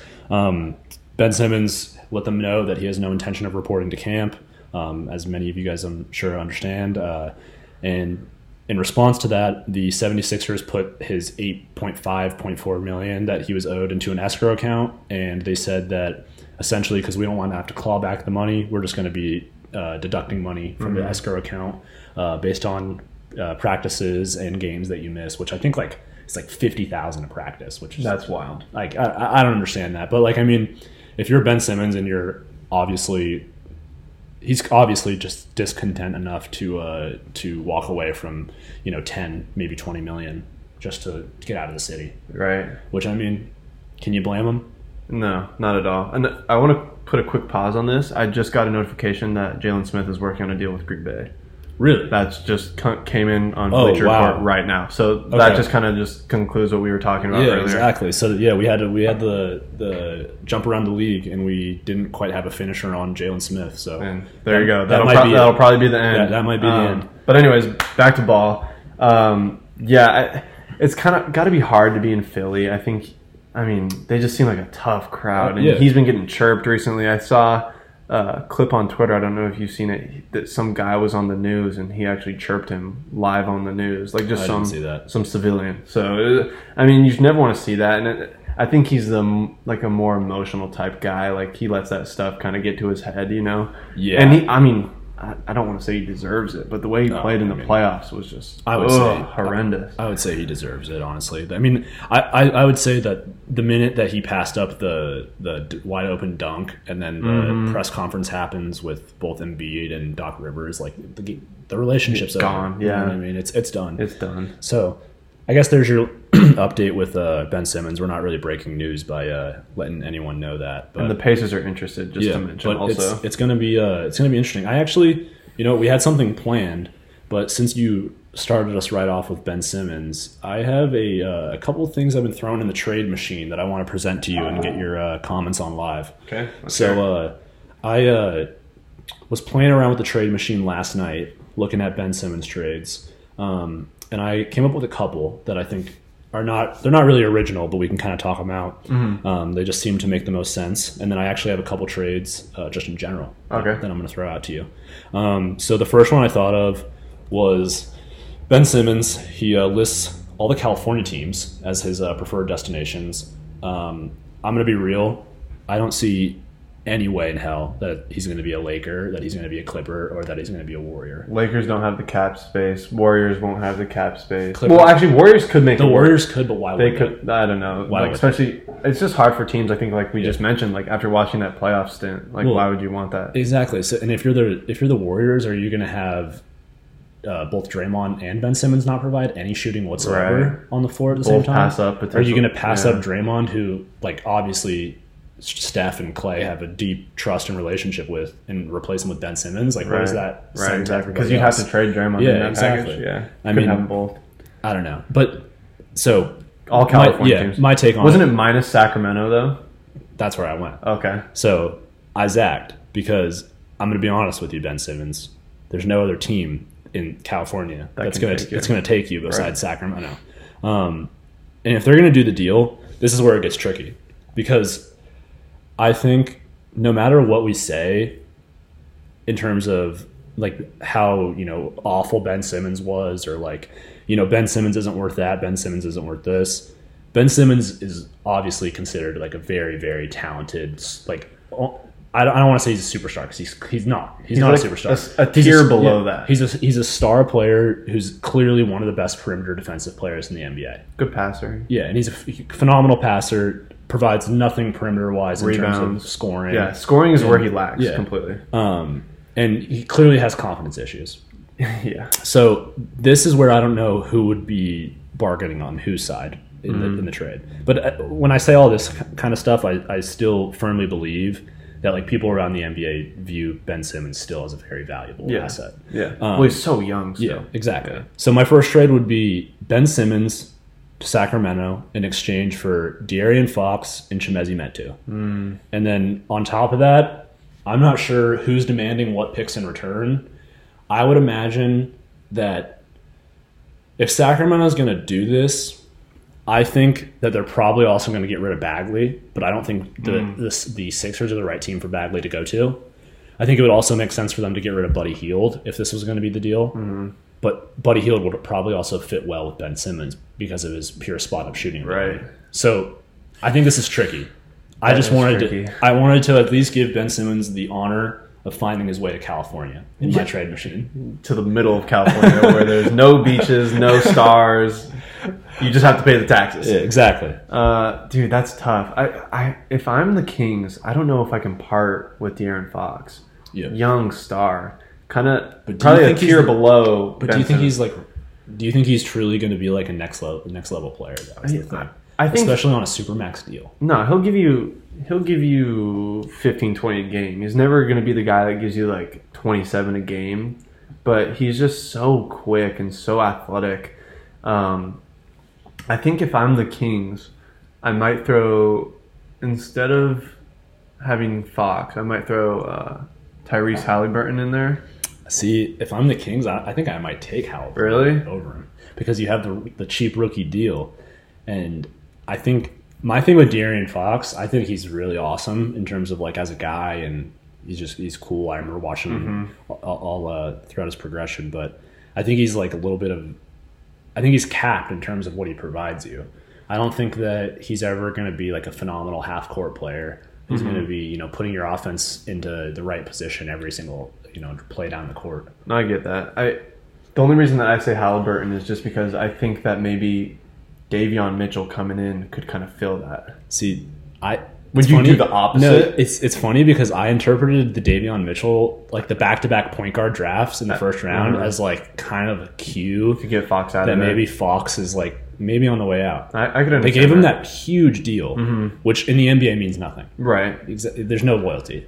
Um, I can understand where you're coming from too, just because Haliburton is more of an outside perimeter guy, and it feels like Fox and um, uh, Davion Mitchell are both kind of like within like the mid range to like slashing type of Yeah, guard type exactly. play. might might eat away at each other. Exactly, and I also think, like you mentioned, though, I think Buddy Hield would make sense in that deal just because he was getting shopped a whole Yeah. bunch. But there's just so many things because he does fit with Ben Simmons' play style. It's almost like the LeBron type thing. And then also, but like if if you're Sacramento, where are you going? You know what I mean? Nowhere. Like, and, and I mean that like in terms of if you're a hopeful person who's on the front office, like what do you foresee for this this roster? I mean, I think realistically, it doesn't make a whole lot of sense to ride with De'Aaron Fox, Davion Mitchell, and Tyrese Haliburton. They're all so yeah. It just doesn't make. I think you're crowding the position when you at least you could probably be getting better by departing from one. Yeah, I think And if you're bringing in Ben Simmons, you know what I mean? It's like, where are you at? I, just my first no, one. I, I completely understand that. I just think before you make that trade for Ben Simmons, I'd want to see personally how Davion Mitchell plays with the other two, just to see maybe even like kind of evaluate which one's going to be the one that you want to yeah, send. You know, 100%. that's that's rough though. That's a tough one. Okay. Right, let me give you my second one. This one, uh, I, I mean, this one's been thrown around quite a handful of times. Uh, I don't really know if I'm doing it if I'm the Sixers. Um, I actually don't think I am doing it if I'm the Sixers, but it's uh, Ben Simmons for to Minnesota for D'Angelo Russell and Jaden McDaniels. Mm. And there would ob- obviously be picks involved. I, I you can't put the, the draft picks in the trade machine, but uh, Right. Kind of like you said, I think Minnesota doesn't do that because KAT wanted D'Lo so bad, and they got him, and they're like best friends and whatever. But kind of similar situation to the Kings. Like, where, Where are you going? where are you going? What are you? What are you Yeah. doing? Yeah. Exactly. not really doing much. So I don't know. Yeah, I don't know. I think this kind of points to, and you alluded to this. This I think this is probably the more realistic one. Mm-hmm. I would say, um, and I this everything we're saying right now is totally bearing on how like strong-footed this Daryl Morey and the Sixers are going to be. Yeah. You know, they could. I don't foresee them panicking and just trading him to trade him. But, I think that's uh, kind of his mo too. Is kind of just like he always wants, people- to win. Yeah, Right, he always yeah. wants to win the trade. Exactly. So this was my last one. Uh, you you'd alluded to it. Uh, it would be Ben Simmons to the Pacers, Oh. and uh, it would be Ben Simmons for Malcolm Brogdon, T.J. Warren, and I imagine there would be picks involved, um, potentially going both ways. See, yeah, I think that's the most realistic one. I think Malcolm Brogdon would be a great fit for the Sixers. Malcolm, he's a, kind of an underrated good player. I think I he's- think in the league, underrated, yeah. um, especially after leaving the Bucks and going to the Pacers, he's kind of just come out in his Exactly, own. exactly. Um, and I think TJ TJ Warren's is kind of a bubble guy. He's- Like, yeah. he's a good scorer and he had insane games in the bubble, and I think you could kind of leverage that if you're the Pacers. And like you said, there will be there would definitely be picks kind of Yeah, involved. I think they would be going both ways. Hundred percent, but that one to me is the most realistic. I don't think you're giving up too much if you're the Pacers. Um, you also have Sabonis there. Um, Who I think that I think they are in love with Sabonis. oh You yeah, know I mean? as they should be. He's been an Yeah. All Star the past couple of years. Uh, McConnell, who's like not at all star superstar, you know, Yeah, I but he gets a job done. They have plenty of talent. I mean, they, they have Caris Miles. Turner still there, and Miles Turner has been thrown in every trade possibility Mm-hmm. uh, conversation ever. And If they could retain Caris, oh yeah, Caris LeVert's awesome. that'd be huge. Um, but I don't know. I, I think, uh, like you said, I think the Indiana trade makes sense. Mm-hmm. Um, I also kind of get the feeling that Rick Carlisle is probably going to want to put his stamp on the team a little bit. I almost forgot that he was there. That's weird that he's not a Maverick anymore. Yeah. So it's funny because I was doing some uh, other trade machine moves and I was like, I found myself going between Indiana and Dallas, and then I was like, wait a second, Rick Carlisle. It's just not, weird. He's not going to deal with Dallas. He's been he's been in Dallas since we were like what nine, He- 10? yeah, even before that. Yeah, maybe? exactly. Yeah. That's He- wild. Um, but that was my last one for Ben Simmons, I believe. Um, no, actually, I'm sorry. I have one more. One more for Ben Simmons. Um, it would be Ben Simmons to the Portland Trailblazers Hmm. for CJ McCollum and Anfernee Simons. Heard that one passed around a couple of times too, Yeah. especially earlier. Um, But I think if you're, uh, you don't. Uh, I don't think I think you have to move McCollum at some point for somebody, but I don't think Ben Simmons is the right person to do that with. Yeah. that team's just been stagnant too. But don't you think also if you're the Sixers and you're doing that trade, you're saying, I want Damian Lillard. Oh yeah, for sure. I don't want CJ McCollum. Well, yeah, I just, there's just no way Yeah, you're gonna exactly. be able to get Dame though. They would probably have to throw picks. They'd have to throw Yeah. in some other stuff too. Exactly. Um, And then if you're, uh, I don't know, because then you only have McCollum doing the majority of your scoring. It's kind of sketchy. yeah. Okay. It's, it's sketchy if you're the pace or the Blazers. I got two more for you that I'm just going to throw around, give you a little context in terms of how I see them like unfolding. And So we're moving off Ben Simmons. with We're these? moving off Ben Okay. Simmons. Yeah, we're moving off Ben Simmons. Everyone's had enough of Ben Simmons. Too much of Ben Yeah. Simmons. No, no one really even wants to talk about Ben Simmons. Uh, so I'm going to give you two trades. I'm going to give you some context in terms of like how I see this becoming a possibility, Mm-hmm. And then you give me a little bit of int- uh, insight on both sides. Okay. So I was thinking of the Pelicans.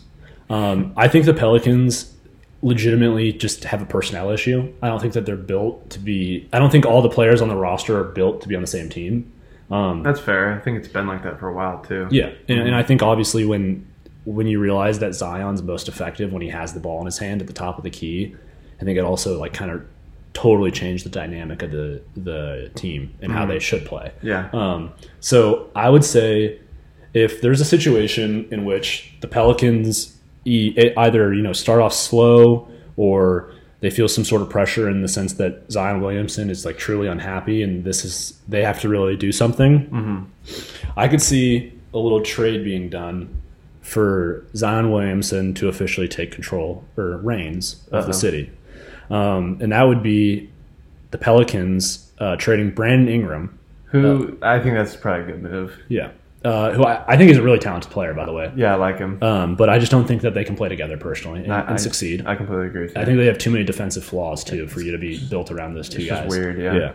Um, so Pelicans trade out uh, Brandon Ingram to the Wizards, and they get back Caldwell Pope, Davis Bertans, and Corey Kispert as lo- as well as some picks. Mm. Do you think the Wizards would easily give up Kispert so easy? Like I- That's- I, know I said yeah, easy twice yeah. there, but you know what I'm saying. So Kispert is the one that I the, the asset that I kind of juggled with Uh-huh. because you have no idea.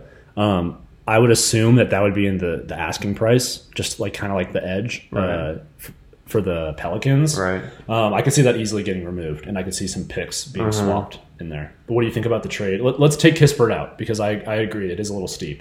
Okay, so it was It would- Ingram for who? It would be Ingram for Caldwell Pope, Bertans, and picks. And and let me t- preface it by saying I, I think uh, if the Pelicans are going to make this move, that they're going to surround Zion with shooters and, and guys who can play a little bit of defense around him, and, and that being Caldwell Pope. I okay, so I like the Caldwell Pope edition because he proved on the Lakers for a couple of years that he could be very versatile in defending and also, like you mentioned, shooting outside the arc.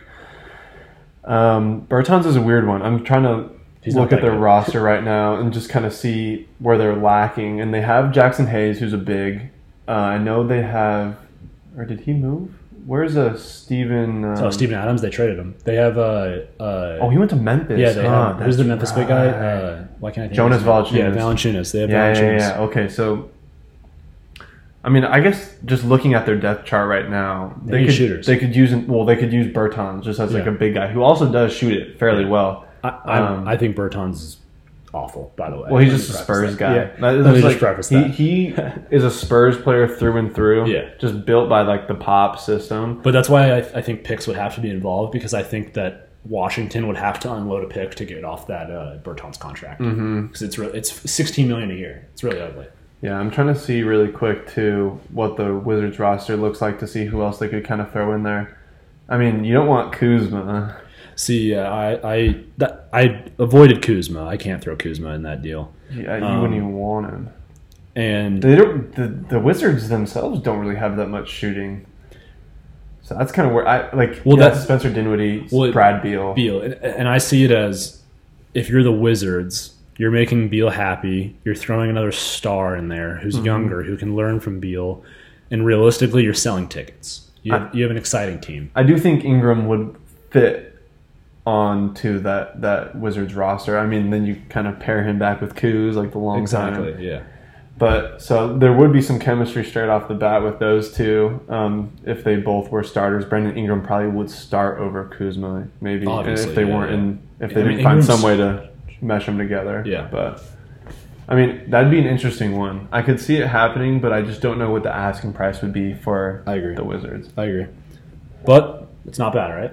No, yeah, Not yeah, bad. I completely agree. Okay, so I got one more. Um, this one, a little crazy. Um, I think this one probably takes uh, a bit a, a, a bit of juice in in the form of uh, draft capital. Okay. But I envision the Mavericks uh, coming into the season realizing the obvious that Luka's clearly you know one of the elite elite players in the league, and Yeah. they can like they can no joke win right now if they get this thing going Yeah. and, and get the right roster together. And this has been something we've talked about for a little bit. exactly. And I think the obvious thing is for years now is like you know, KP. Can you trade KP? Does KP have any value? Um, I'm gonna take the approach that the Mavericks get into this season and realize that they're better, but still handcuffed with KP. Okay. And I think that's pretty likely. yeah, and I think that they'll get a little aggressive because they realize the West is so wide open mm-hmm. with Denver. You know, Jamal Murray's out, Kawhi's out for the Clippers. I think it's realistic. If you can get by the Lakers, it's wide open. You know what I mean? Mm-hmm. So my idea was Dallas calls Toronto, and they do Kristaps for Siakam straight up, and Dallas throws in picks. I think the picks. I thought you were just about to say straight up and ended it. Yeah, that, I didn't mean to say straight up. No, that was the, the, picks definitely help. Um, I meant straight up to imply no other no, players. no, I, I Yeah. completely understand it. Just Yeah, that'd be interesting because Siakam's been mentioned in a lot of stuff too recently, and And they love Siakam. oh yeah, Yeah. Spicy P is like a big part of like the whole Toronto. Like obviously he was there when they won Yeah. the chip, and that year And he, he played amazing- so good. And then last year, I mean, or 2020, I guess. Well, this past year was when he had the, the argument with the coach, right? And like, threw, Oh, that's like right. he got benched because he like right. he like throw something at the coach or something Yeah, like that. it was- I mean, it happens. Yeah, but, But just a slump, nonetheless. He's had a slump. So I think. back to the finals. Didn't Pascal have like thirty five in a finals game? Oh yeah, his averages were up there for sure. So I think, I mean, getting him in a new situation too. Now that Kyle Lowry's left, especially, is like probably pretty important for his career. Uh, Fred VanVleet's still there, obviously. The Raptors are going to be one of the worst teams in the NBA, so they should be in full rebuild mode. They're if pretty bad. Pascal doesn't want to be there, Who did they just draft? I forget. Um, um, they drafted. uh, Oh yeah, it was Scottie Barnes. that's who it was at 4 Mm-hmm. Who? Well, we're going to get into the draft a little bit. Um, that was Yeah, I like Scottie Barnes personally, so we'll, we'll see. But I think that there's probably some question marks there. yeah. Um, but yeah, so what, what, what do you think about that one? You think it would probably take I think a the good picks- amount of juice on the on the Maverick side with with, with picks? picks, yeah. 'Cause I think that would work though, because the picks would put them over the edge. Like I just said, they're a rebuilding team. They might want to try to go the whole Sam Presti. Yeah. Let me just acquire as many picks as I can, get players as they come. Yeah. that can, I mean, help us win a few games. Um, but yeah, if if you're the Mavs, you got to move off KP. Just watching him in the playoff series has been so frustrating. As he like refuses to sit in the paint. He's like seven four. He's like Yeah. the tallest player on every court, um, besides Boban, who's on his team. Um, but like, dude, it's just so frustrating. He takes threes over sitting in the paint. So it's just you got to get rid of him. move either. Yeah, you can't have him on the team when.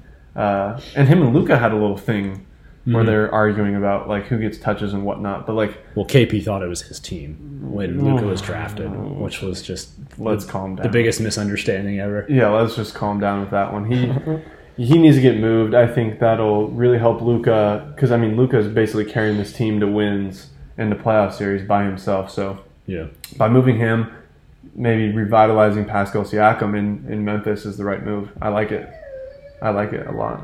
you mean Pascal and uh, uh, Did I, what did I say? you said Memphis. You meant in Dallas. oh, I was looking at the yeah. There was a picture of somebody that played for Memphis. Sorry, excuse me.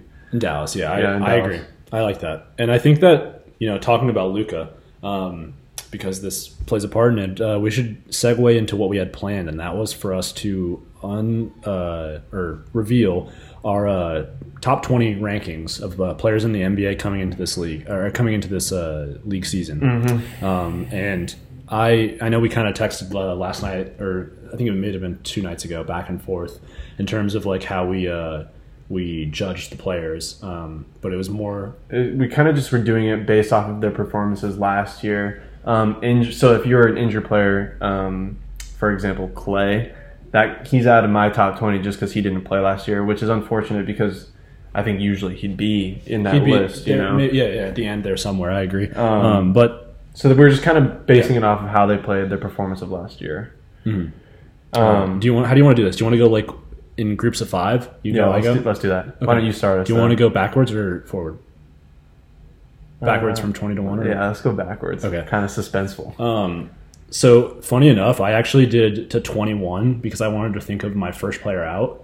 Um, so let me preface it by saying my first player out was SGA. Actually, Mm. um, kind of a surprise, I, I would assume for some people, um, but I think he's really that good. But I'm gonna go uh, 20 through 16 right now. Okay. So my number 20 player was Ja Morant.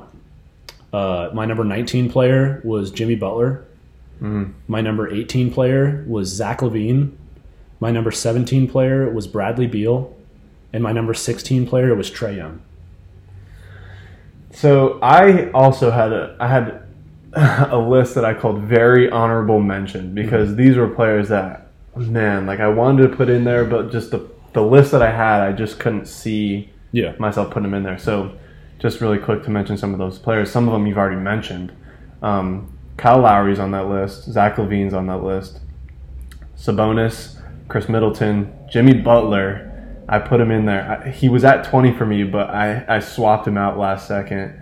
Um, Bam Adebayo, Jamal Murray, uh, Karl-Anthony Towns, uh, Rudy Gobert, Klay Thompson, Ja Morant, and SGA were all in that list. It, it was tough, dude. Like, You, you know, no, it's funny. I think that you added a player who I put in that, who I put in the honorable mention out of there. oh yeah, Zion.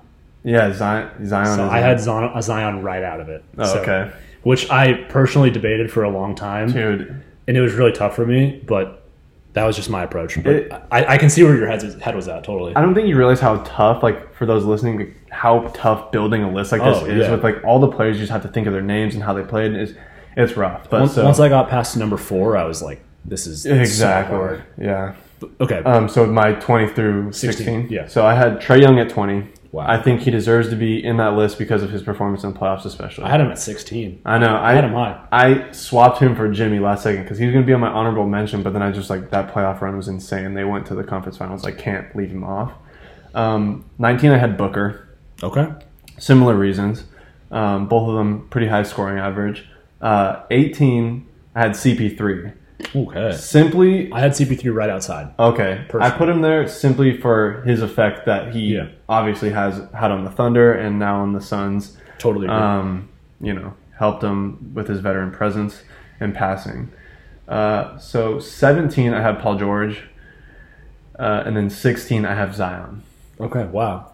Yeah. I, I mean, I think we're going to be in a lot of like the same neighborhood for a lot of players, but uh, it's just going to come down to like preference at a, at a lot of points. I, I, yeah, I, most definitely. And it'll become more synonymous, I think, as we Yeah. work our way up the list. okay, so let's go 15 to 11. Mm-hmm. Okay, so my 15 is actually Booker. Okay. So I have He made a little higher. Yeah, I have Booker at 15. I, I think he's really real. Mm-hmm. Uh, 14, uh, I have Jayson Tatum at 14. Okay. 13, I have Paul George. Okay, so it made a little higher Yeah. up on yours as well. Uh, 12, this might surprise some. I have uh, Donovan Mitchell. Uh, Okay. and 11, I have Anthony Davis.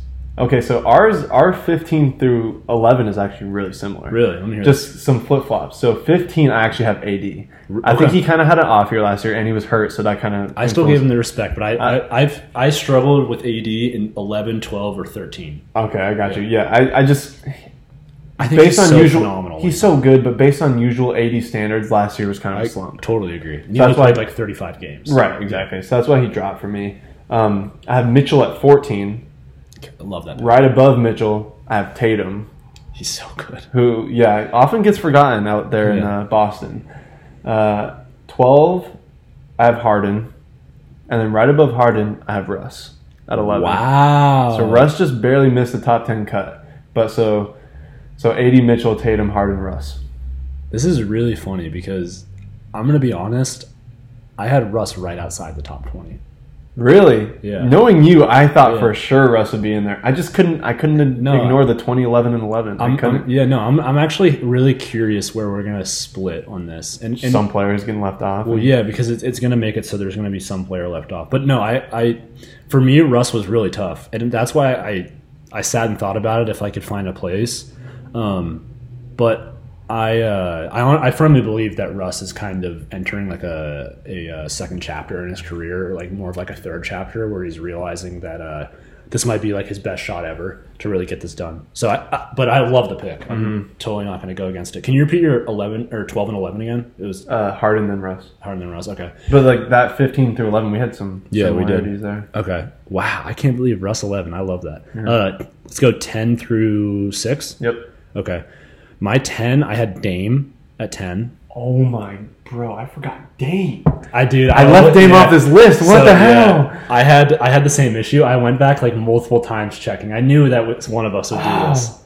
Yeah. Brutal. Maybe I. I don't even know what I do. Maybe I take CP3 off and then push can- everyone down. If you want to push everyone down, yeah, it's totally fine. Oh, jeez. Okay, I just want everyone to know I completely spaced Dame just because the Yeah. Blazers are so unextraordinary that I just must have forgot about him. He's also been in a really weird situation these past couple months. You kind of forget that he's still on the team. Wow, that is brutal for my list. But yes, I forgot Dame. Okay, anyways, continue. Okay, so my 10 through 6. So I have 10 Dame, 9 I have Embiid, uh, 8 I have Harden, actually. Okay. Uh, 7 I have Jokic, and 6 I have Kawhi. Okay. I like Kawhi. Me and you are gonna kind of disagree on Kawhi. So that, well, I mean, we'll, Yeah, let me let me just say. six, yeah. So okay, first of all, 10B is Dame. I'm just Yeah. gonna say that right now. Yeah, you go 10A, 10B. Yeah, go 10A, uh, 10B. 10A is Kawhi. I have him right Okay, at my no. right at my 10 spot. Love it. Um, So nine is Kyrie for me. He actually had a Ooh. pretty good, pretty good last season. So- Even though he was out a lot, like his averages were way up from. Wait. I so we both made the same mistake. So I, I'm I have Kyrie. So for some reason, I wrote Kyrie's name and he doesn't have a number next to it. I actually had Kyrie at my uh, 16 spot. So I'm sorry, this is going to mess up the whole thing. But at any rate, I, I don't want to discount Kyrie either. I had Kyrie at 16 in between, which would have been Devin Booker and Trae Young. Okay. Um, so once again, you I made the same mistake. Uh, I knew I was missing someone. So many names. Yeah. It's just so hard. Sorry, can, go ten through six again. So yeah, uh, 10A Kawhi, 10B Dame, then nine at Kyrie, eight I put Embiid, uh, seven I had Beal, Wow, and six I had Jokic. wow. You you think Beal's that good? Dude, he can score. I think he can. sc- I think he can score like nothing, but like But here's the I thing: there's a player that's going to be on both of our lists somewhere named Stephen Curry, who's basically the exact same as him, but he's just way higher up. Yeah, for reasons. he- well, he's just on a better team though too. I think that Steph factors Curry's into it. like a million times better than Bradley Beal. Well, hold on. I mean, I take Steph No, Curry. I, I agree that he's he's better, but I just think statistically speaking, Well, yeah, Bradley Beal puts up the, yeah. similar. Bradley Beal puts up stupid numbers, but like Bradley Beal also doesn't play playoff basketball. Well, the Wizards don't play playoff Yeah. basketball. It's just tough, but like I, I agree. that's just that's just the comparison I'm going to make. That both of them have similar numbers, but one of like them's going to be way up. okay, That's why he's at seven for me. so now we got five through one. Mm-hmm. You want to go one at a time from here? Okay, All right, my number five is Luka. my number five is Luka. My number four is Steph. I have Giannis at four. Okay. Uh. So my number four was Steph. My number three is Bron. My number three is KD. And my number two is Giannis. And my number one is then KD. KD. So my three is KD. My two is Bron, and my one is Curry. Wow. That actually means a lot from you because you are, you Curry. are not a Curry guy. Yeah. And I respect that. So let's that I was might trying to be super unbiased when I made the list. No, me too. And that's that. Let's actually let's read it one through five because that kind of probably sounded a little tough to follow. But one through five, I have KD one. I think he's the best player in the world.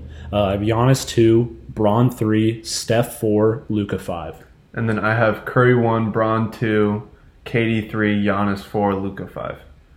Wow. Did you not mention Jokic, or did you say Jokic? Jokic is my uh, seven. Oh, okay. So yeah, I must have just missed that. Thinking about uh, Dame. Yeah, here, let me um I actually since I messed up, let's just I'm gonna read mine all the way through. Yeah, and go I'm, for gonna, it. I'm gonna show you where I have it. Uh, so starting with one, I have uh, KD, Giannis, Bron, Steph, Luka, Kawhi, Jokic, Harden, Embiid, Dame, Dame's the 10, Mm-hmm. uh, 11 AD, Donovan Mitchell, Tatum, Paul George, Devin Booker, Kyrie, Trae Young, Bradley Beal, Zach LaVine, Jimmy Butler, and then my first three out were uh, Ja, SGA, and Zion. So I got I had it all wrong when I first said that uh, Ja was my 20 because I didn't see Kyrie. But uh, Okay, and that's my like 23 list. I'll read mine really quick. Steph Curry one, LeBron two, KD three, Giannis four, five Luka, six Jokic, seven Beal, eight Embiid, nine Kyrie, ten Kawhi, eleven Dame, twelve Russ, thirteen Harden, fourteen Tatum, um, fifteen Mitchell, sixteen AD, seventeen Zion, eighteen Paul George, nineteen Booker, twenty Trae Young. I just took out CP3 just Yeah. because he's aging and his. I mean, statistically speaking, he wasn't near the rest of no, the I get it. Uh, that is really tough to do that exercise. It's tougher than you think. Yeah. Yeah, we're. Uh, I'm sure that throughout the season, um, at different you know checkpoints, similar to today with the NFL, almost a quarter through, we'll, we'll kind of like brush up on this list or you know mention who we have the top ten as. Uh, but I guess th- those are our personal uh, top twenty ish lists uh, going into the season. And uh, the last thing we really had planned for uh, you guys before uh, we wrap it up is uh, Sam. I think that you had texted me about this, so why don't you uh, go ahead and I wanted, yeah, I wanted to do a segment just talking about because I mean every year there's a bust, right? So I wanted to talk about the draft a little bit and kind of talk about which player or players that we may have thought or like we may think is might be a bust somewhere down the line. And and we uh I know we we kind of put like the restriction on top 10, right? We did a top 10 restriction just because I, I think even though 15 is the lottery in the NBA, I think anything out of top ten is kind of like you kind of assume that there might be a higher chance that they might not make it. You yeah. know? Also, I think uh, if we did uh, top fifteen, I think the we both or it would have been redundant in the sense that we probably both would have picked Josh Primo, Mm. uh, the guy the Spurs drafted at four or twelve or fourteen, I forget. Yeah. Um, but yeah, at any rate, um, let's uh, let's let's dive right in. Let's go top ten. Um, let's uh, let's actually run through the top ten really quick because it's actually been a couple months uh, since the draft. So let me pull it up real quick and uh, and get you and read out the uh, results. I honestly, when I was going back and looking at it, I forgot about some of these picks. Uh, so obviously, one we have uh, Pistons, Cade Cunningham, uh, Rockets, Jalen Green, Cavs, uh, Evan Mobley, uh, Raps, Raptors go uh, Scottie Barnes, Magic draft Jalen Suggs, Thunder take Josh Giddey, Warriors take Jonathan Kuminga, Magic take Franz Wagner, uh, Kings take Davion Mitchell, and then Pelicans take uh, Ziaire Williams at ten. So that's Yeah. that's the top ten rounded out. Do you want to go first? I will, and you know, I kind of, I kind of broke mine up Okay. because I struggled with it. I struggled to choose one of these two players, so I kind of broke it up into top ten and then top five Okay. because I think the on the one, same ones. the one player was in top five, the other player was uh, within the top ten. Okay. So my first pick is Franz Wagner okay. for the Magic. So this pick was weird to me. I almost feel like they made it just because Mo, his older brother, is on that team. Um, it just feels like a a weird fit, but also I, I want to just be objective and look at. Although I think they could have made a, a pick and got a player with more value or upside, I think that their current roster and their previous draft picks kind of limited like who they were able to pick because he's obviously like a, a small forward, power forward type of guy, and that Magic team is just loaded with Yeah. with guards. Yeah, exactly. So they couldn't have really. I mean, they even drafted, like you said, Jalen Suggs. Exactly, So yeah. you couldn't really go guard again. Um, and a lot of the good small forwards, power forwards, had already gone selected. So it was tough. But it just almost felt like they wanted to reunite the brothers, and I, I don't know. I just personally feel like they could have gone a different direction, made a better pick. I mean, just his stats, really quick from college: 12 and a half points per game, points per game, six and a half rebounds, 3.0 assists on 47 and, uh, and a half shooting, basically, which not bad. But I mean, for a top 10 pick, I feel like you want a little bit more. Mhm. I don't know. That's I agree. so. That was just my kind of first thought. I totally agree. Uh, I I had Franz Wagner uh, as my two um, that I was considering when I first thought about it. Yeah. Um, I actually uh, I went with Ziaire Williams. Okay. So uh, Ziaire Williams, obviously, he was a very highly touted uh, recruit coming out of Sierra Canyon. Um, he kind of had like a weird uh, year there where he like I think he missed like ten games and then he came like halfway through the season and just exploded. Um, I believe he was a five star. Ended up going to Stanford, um, but I think it's interesting because he so he's on the Memphis Grizzlies. He was the tenth pick, uh, and his year at Stanford was just really bizarre. Um, he only started 14 games out of 20, um, averaged 28 minutes a game, uh, averaged 10 points, um, four and a half rebounds, and two assists. Uh, he shot the ball 37% from the field altogether and 29% from three. Yeah. Um, he's a really he's like a long lanky guy. He's like six. I mean, he's 6'8", 190. Um, or that's what he was at least in, in college. So, I mean, if if the idea is that they're gonna you know try and build him into this you know pop and shoot three uh, wing who can kind of play versatile defense. Uh, I mean, the shooting numbers are just hideous. Yeah. You know what I mean? It's like, I mean, if you're shooting 29% in college, you know, how am I supposed to project you to be a, a uh, reliable or even solid three point shooter in the NBA? No, I Um, completely see that point of view. I don't know. I just think it was a weird pick. I didn't really understand it, and I uh, I don't know if if I'm uh, you know building this Grizzlies team and I have Ja and you know Jaren Jackson and I, what I think is a lot of talent, uh, even though the team admittedly took a step back with like their offseason moves. Um, I just don't really love the fit. No, I completely see, I completely see your side on that. And the other player that I was thinking of for the top five kind of has similar struggles in the same way, and that was Scottie Barnes. Um, so just kind of like you mentioned, he also didn't start very many games at FSU. He started seven out of their uh, 24 games. So he was like their six man type of guy, which I'm not saying you can't draft a six man and him be good. I, Yeah. I think Devin Booker didn't start a single game for Kentucky. And Exactly. look where he's at. Exactly. But um, so yeah, he started seven out of the 24 games, uh, shot 50 uh, percent for field goals, which I think a lot of that's kind of skewed. I think he was kind of an inside guy, so he's taking high percentage shots in the first place. Um, but then when you look at his three point percentage, it's 0.275, so 27.5%, which on a Raptors team who's already in this like rebuild mode, who's like they don't have a lot of good pieces anyways. I don't know why you'd pick a player that's going to limit your ability to score. Um, it's already limit. It's already limited as it is. So, but I mean, just his college stat: ten and or like ten point three points a game, four rebounds, four point one assists on fifty shooting, fifty percent shooting. So it's just weird. I I know I've heard people talk about him as like some sort of like very versatile player who can do it all, but just watching him play, he almost he seems very sluggish and slow and like his like I mean, this is just me being biased, not biased, but just being an observer. But like, he just looks like his body hurts all the time. He runs kind of stiff.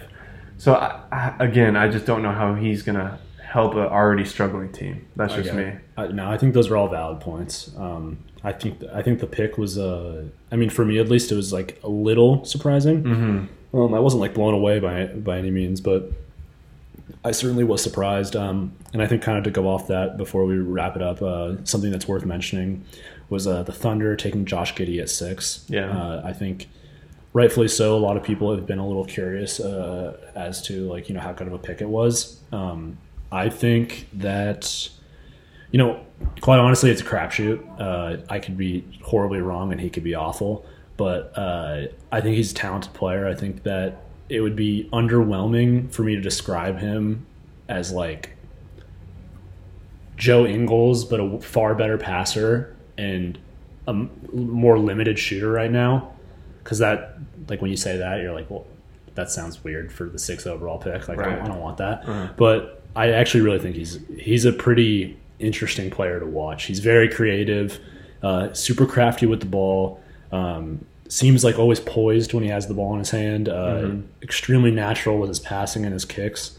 Um, but I think his scoring is going to be something to watch early, and I would imagine that he's going to have like a good amount of opportunities on the Thunder uh, in the next year or two to have the ball in his hand and try and score.